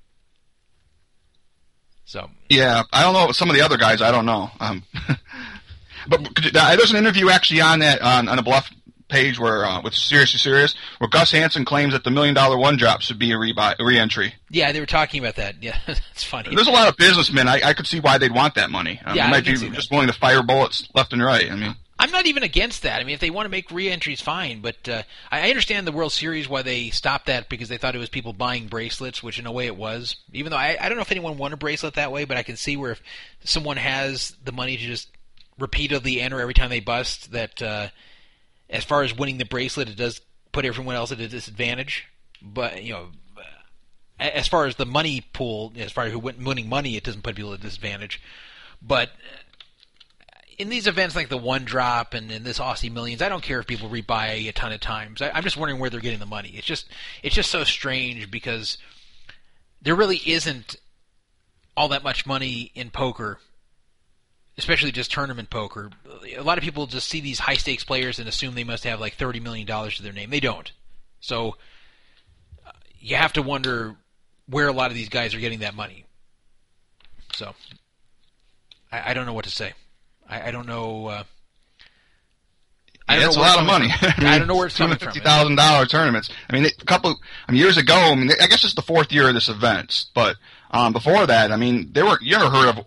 You barely ever heard of a hundred thousand dollar tournament. I don't even know if there was one. I mean, it just started, or they just had like one or two a year. Now it's like every, uh, you know, like 10, 20 of them a year going on. Yeah. like a hundred thousand or more. So it's crazy. I don't know how rich I'd have to be to where I'd feel comfortable doing something like that. Just spending a million dollars for a single tournament, or rebuying five times in a hundred k tournament, or bu- rebuying twice in a two fifty k tournament. It, it's just, I mean, that's just so much money. You just have to have some kind of insane money to where you could do that and not feel You like need a you need a lot, but you wouldn't need as much as to play ten. I think you to play 10ks regularly, just because if you're good enough to play in those tournaments, if you really are good enough, um, your f- fields a lot smaller, so you have a better chance of taking one down than a, a thousand player tournaments all the time.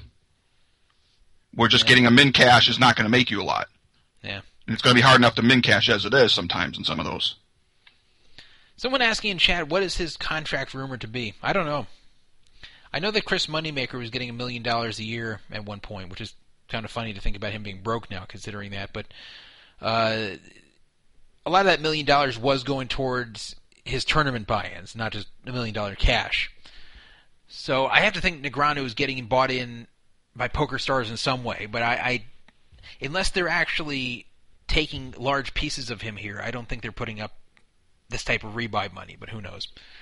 So I mean, he did say in the video he's put himself in on his own dime on the in these yeah, high rollers. So who, who knows if that's true? Like maybe I don't know. That's true. He could be selling at least. They could be paying at least some portion of it. I wonder what Choice Center thinks of this because you know he, it seems like Daniel is, is a slave to Choice Center nowadays. That that cult like thing in Vegas is kind of like the poor man's Scientology. I wonder I wonder what they think of him throwing around money like that. Maybe as long as he gets them new uh, suckers and gives them money himself, they don't care.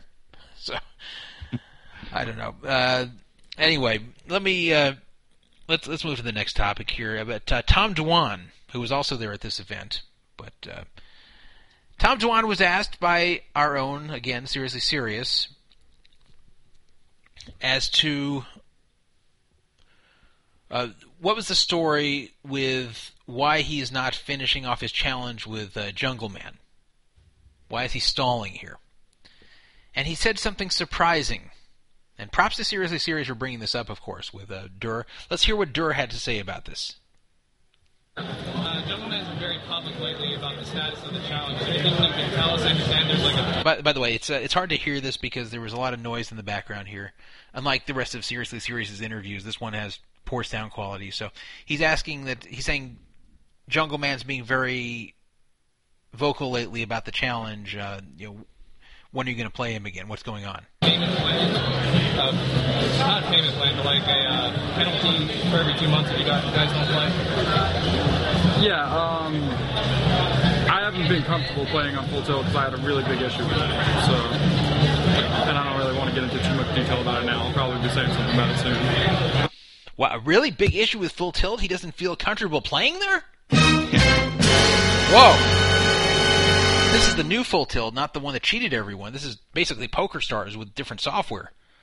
Uh, now, seriously serious, he has not told me what this is, but he was told by Tom Dwan off camera what the issue was, and seriously serious said that the issue is seriously serious. That if it's true, that uh, he understands. So let's let's hear the rest of this. Um, and Jungle knows that. He knows it happened three or four months ago is when I found out how, how bad the issue was. So, whatever. I'll get into that later. So he's saying Jungle Man knows why Dur is not playing on there and won't play on there. That it, whatever it was, it was. It sounds like it's a single incident. He's saying it happened three or four months ago.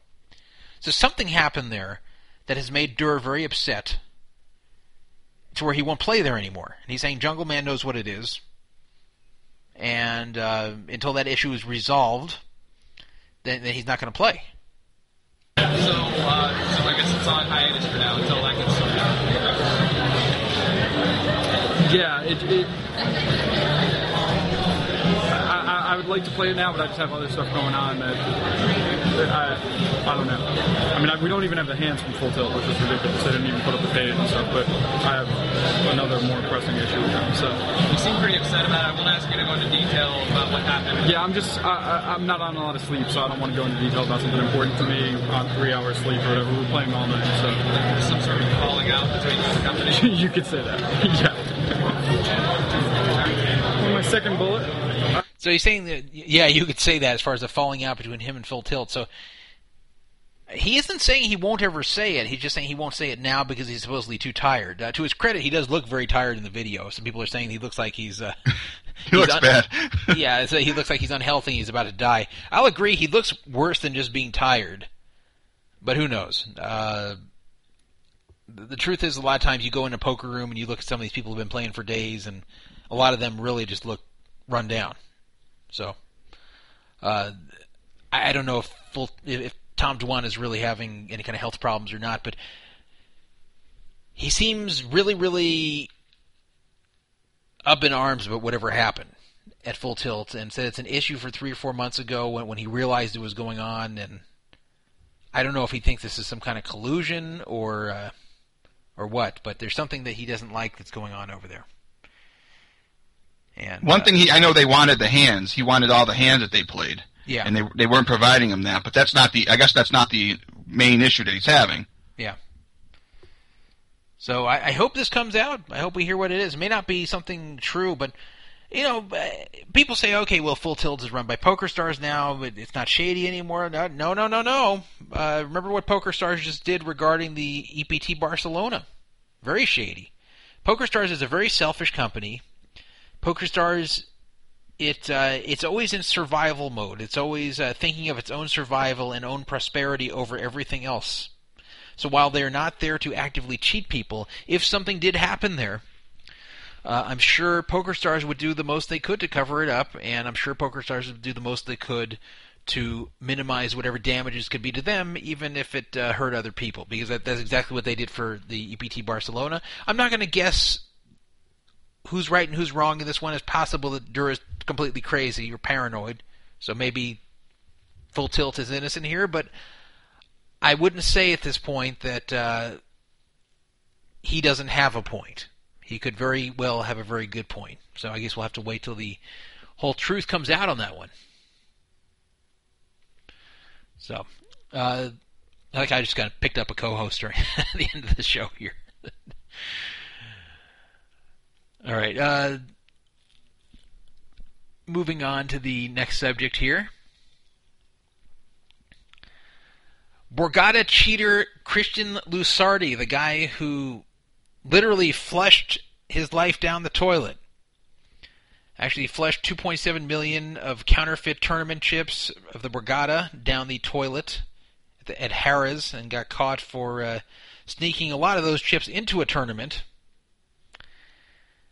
He has now been charged with a different kind of bootlegging, not bootlegging chips, but bootlegging DVDs from China. This guy, uh, this guy should just really learn to not copy anything. Yeah, this guy is just. This guy is the. the, the this guy should have lived during the Prohibition era. He could have been a bootlegger. Christian Yes.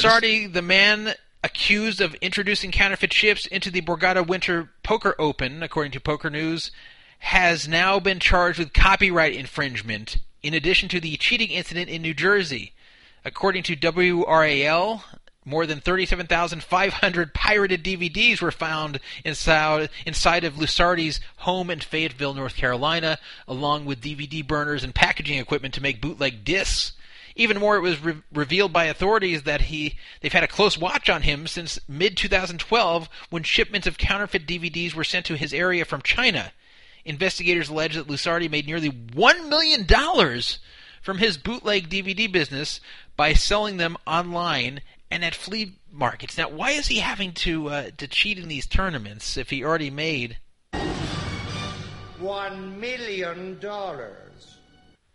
That's a very good question. I was wondering myself when reading this. Um, why is he going to the you know to Borgata and trying to you know put himself at that kind of risk when he it seems like th- he's got away with this business for a while, and he might not even you know drawn attention to them had this not happened.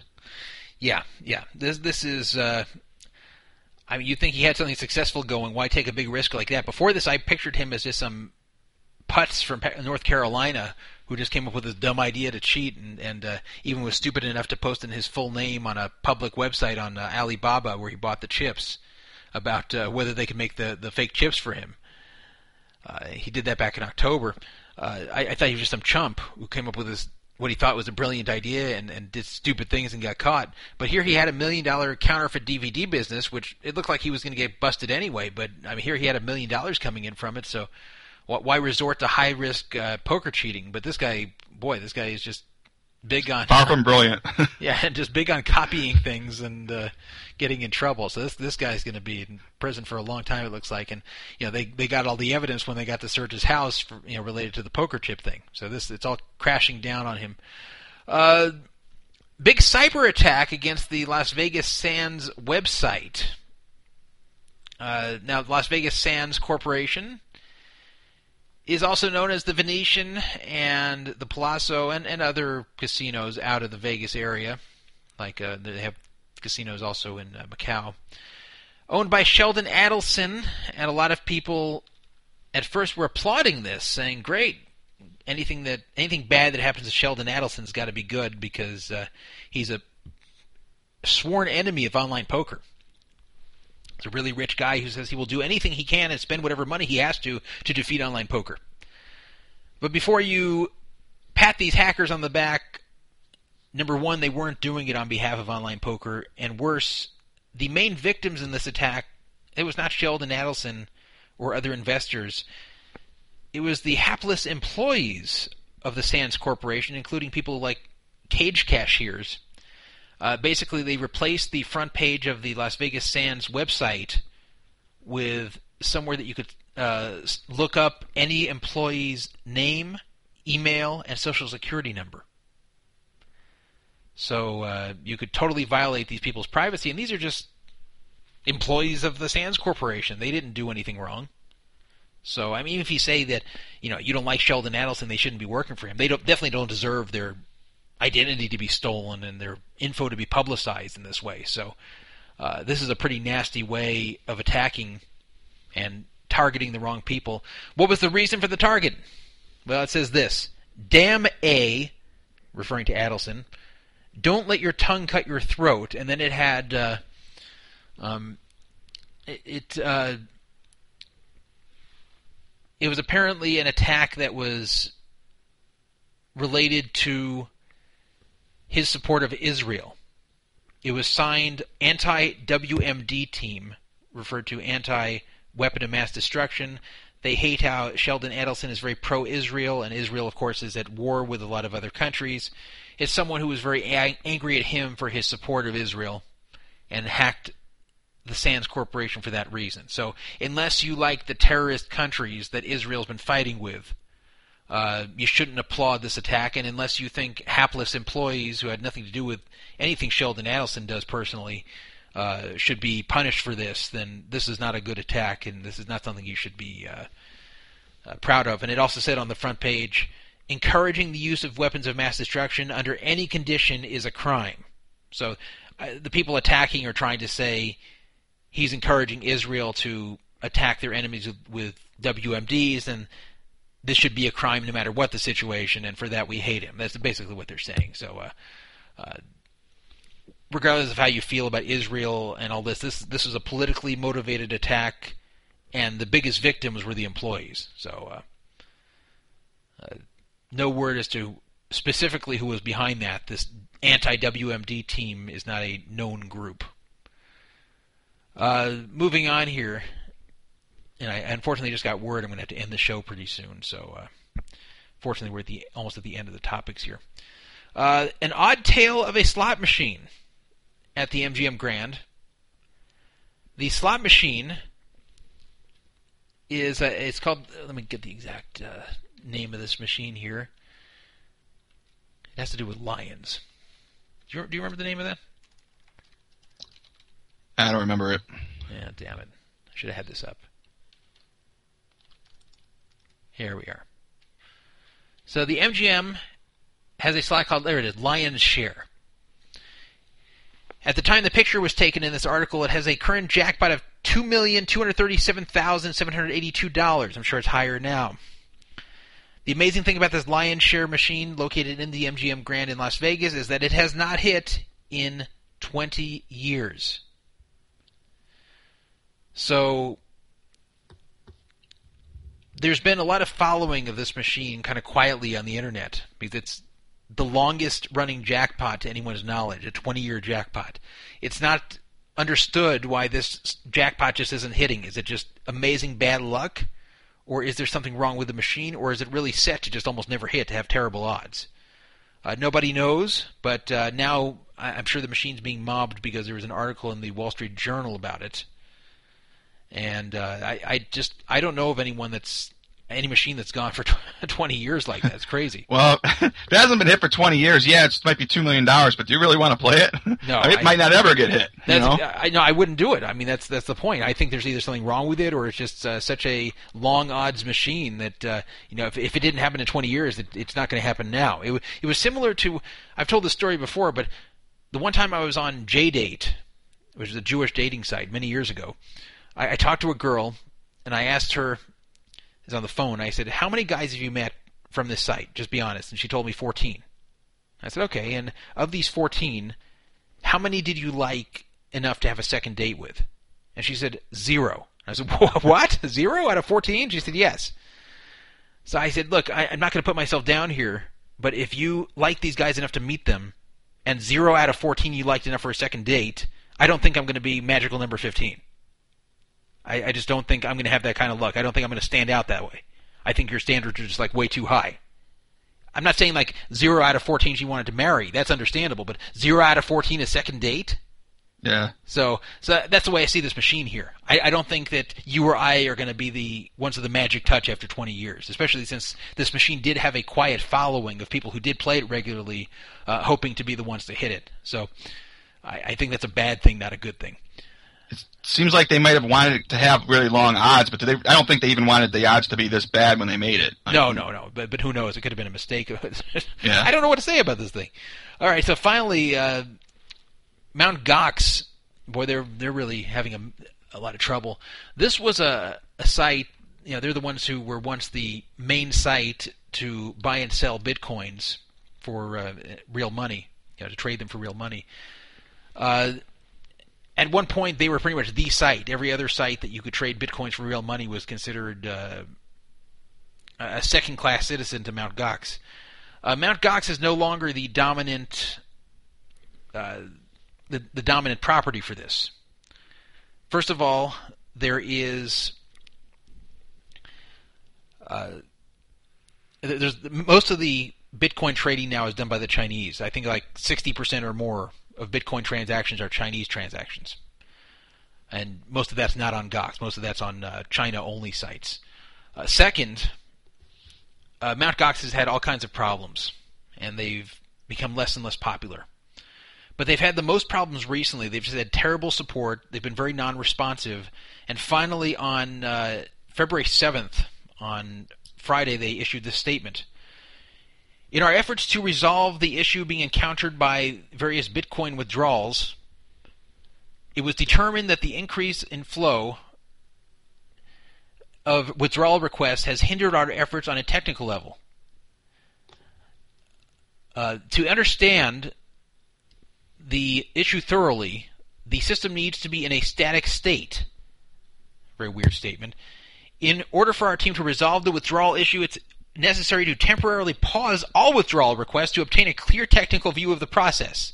We apologize for the sudden short notice. All Bitcoin withdrawal requests will be on pause, and the withdrawals in the systems will be returned to your Mt. Gox wallet and can be reinitiated once the issue is resolved. So this is so weird. It's, it's kind of like a restaurant with uh, that's totally full, with a line stretching out the door of hundreds of people to get seats. And the restaurant says, "Wow, that's a long line." Well, in order to figure out how long the line is, we're going to stop serving food to everybody in the restaurant. Like, why would you ever do that? It just makes the problem worse. So everyone was very on edge about this weird statement. Uh, they came out with a more clear statement, which I'm not going to read in its entirety, on Monday, yesterday. Uh, I'll read what they call the non-technical explanation. You can read the technical explanation if you want to go on Mt. Gox itself. mtgox.com. A bug in the Bitcoin software makes it possible for someone to use the Bitcoin network to alter transaction details to make it seem like a sending of Bitcoins to a Bitcoin wallet did not occur when in fact it did occur. Since the transaction appears as if it had not proceeded correctly, the Bitcoins may be resent. Mt. Gox is working with a Bitcoin core development team and others to mitigate this issue. So basically, they're saying that scammers can uh, interfere with the transaction and uh, make it look like the transaction failed when they so like they, they say, hey, send me some Bitcoin. You say, okay, um, you know, I'll send you a, I'll send you one Bitcoin. So that person sends you a Bitcoin. You interfere with a transaction. You actually receive the Bitcoin, but you make it look like you didn't. And you say, hey, it didn't go through. Send it again. Okay. They send it again, and now you've gotten it twice when you should have gotten it once. So you meet out with an extra Bitcoin. That's what they're afraid is happening here. They explain this in more of a technical uh, manner below this, but I'm not going to bother reading it. Uh, so they say conclusion to put things in perspective. It's very important to remember that Bitcoin is a very new technology and will still is still very much in its early stages. Uh, what Mt. Gox and Bitcoin community have experienced in the past year have been an incredible and exciting challenge, and there's still much to do to further improve. So they're basically preventing Bitcoin withdrawals to outside wallets. They're not preventing withdrawals for real money, but they don't want you sending your Bitcoins elsewhere. So whatever Bitcoins you have that are held on Mt. Gox are stuck on Mt. Gox until they fix this, which is very disturbing to some people, especially since Bitcoin values are constantly jumping up and down. You you don't, you don't want you, know, uh, you don't want to be a slave to whatever prices are on Mt. Gox. You want to be able to use your Bitcoins or even move them to a different exchange to uh, get the money off. So not surprisingly, Mt. Gox has the lowest uh, Bitcoin value at the moment. Funny that they were actually trading much higher than before, before, but now uh, they're lower. So, for example, uh, bitcoins are $530 on Mt. Gox, while on Bitstamp they are $659, which is basically around the price everywhere else as well.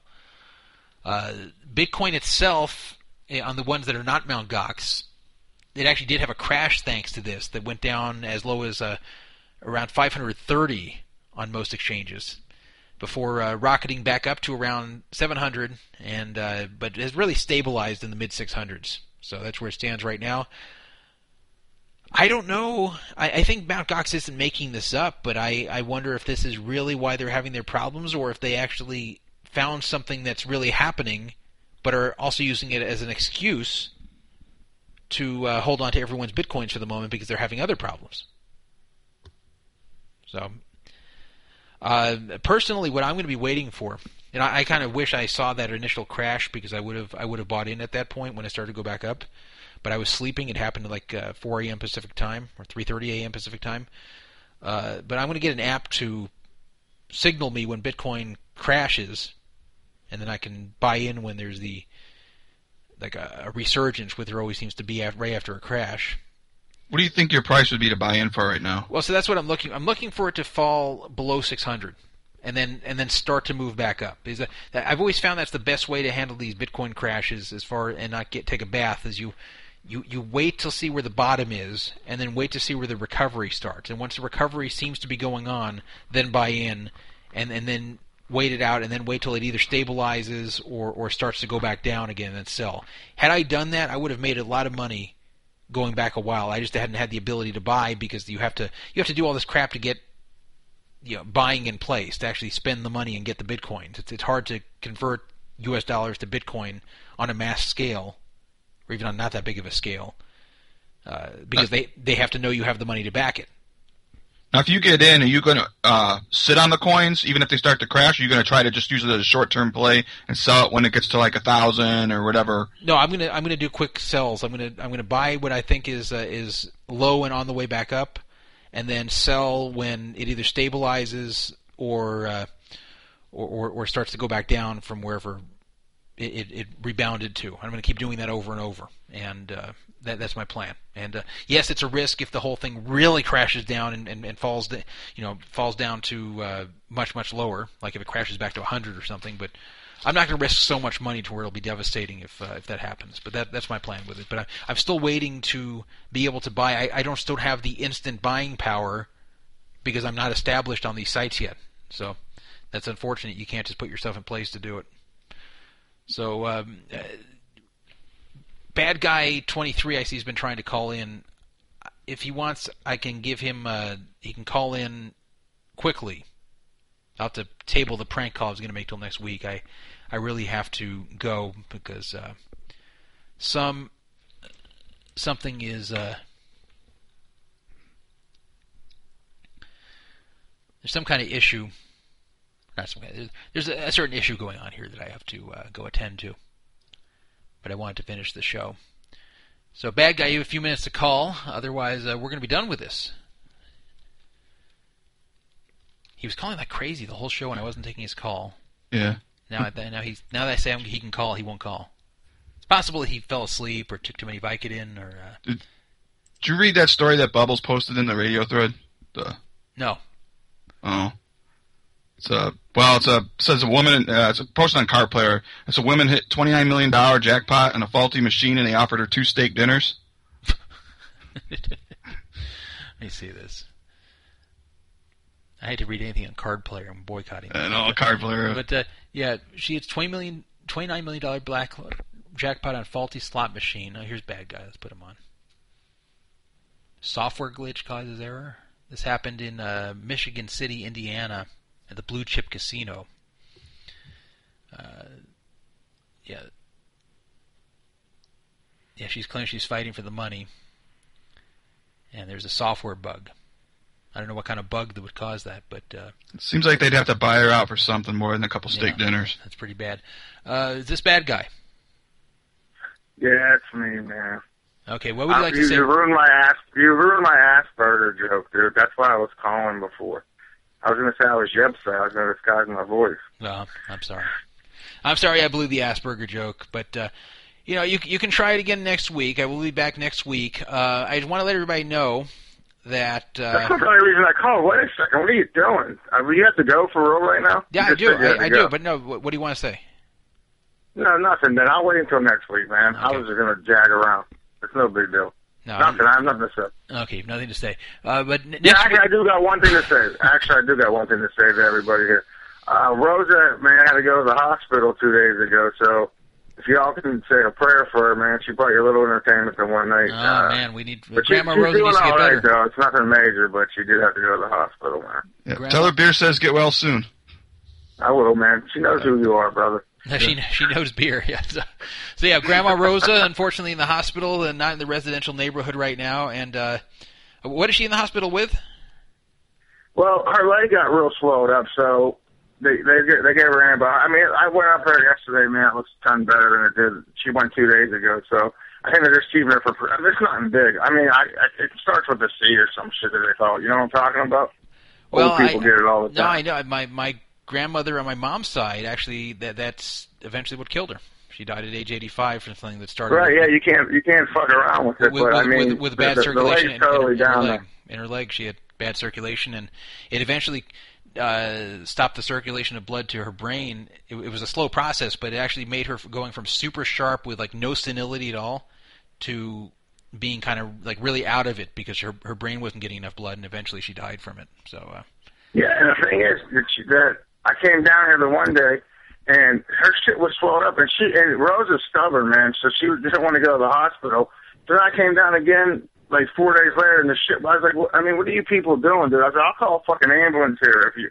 I mean, because it's hard for Rosa to get up and down. I mean, but she can walk. She does everything on her own. But yeah, you can't fuck with that, man. So she went up there, and you know, she's in good hands. But hopefully, she comes home tomorrow. Or if not, then maybe the next day. But I mean, it's not life threatening. But you know, she'll get a kick out of it. That you know, I let her listen to this or something yeah, down yeah, the road. and, and you know, uh, I, I tell tell Grandma Rosa while she's there before she gets discharged to get some uh, good prescriptions for pain pills for for your sake.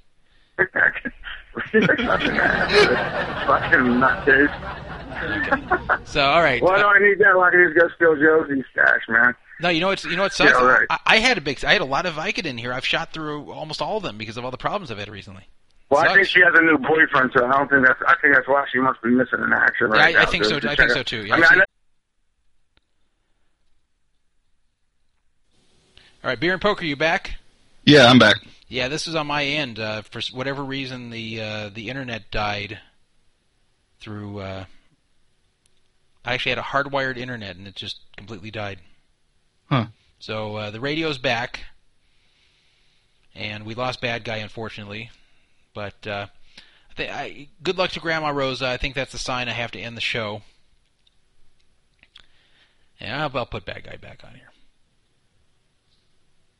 So bad guy, we we have you back here. The Yeah, uh, I know. What the hell happened? Everything freaking just went out, man. No, yeah, my internet I went thought, out. I thought fucking Peter had the mute button. He fucking muted me again. No, no, no. I'm not running the show. no, he he can't. He has no power in this one. But no, I just had a uh, an internet cut out for whatever reason, and uh, uh, I, I see Grandma Rosa's in the chat, so she couldn't be doing that bad. So uh, good luck to Grandma Rosa, and Good luck. uh, Thanks, we're we're gonna shut down the show. Want to announce though that next week I will be doing the show on Monday night, not Tuesday night, just six days from now, February 17th will be the next show. Won't be able to make it on Tuesday for a very simple reason. There won't be anybody to watch Benjamin on Tuesday night. I'm going to be with him alone on Tuesday night, and I obviously can't do a show with a three year old in the room for hours.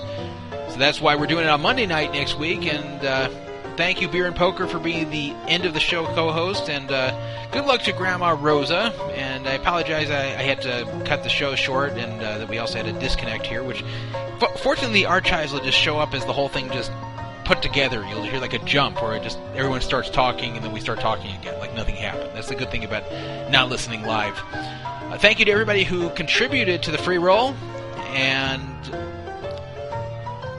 thank you to all the Hello, listeners. motherfucker. No, we're not up to that yet.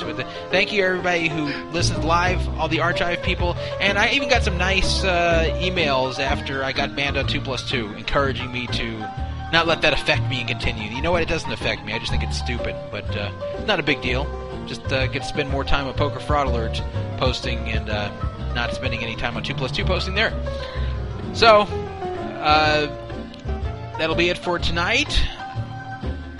We'll see you in six days. Another show, another free roll, and I'm sure more to talk about. So, no, we lost bad guy again. I, this this one wasn't my fault. Beer and poker still here?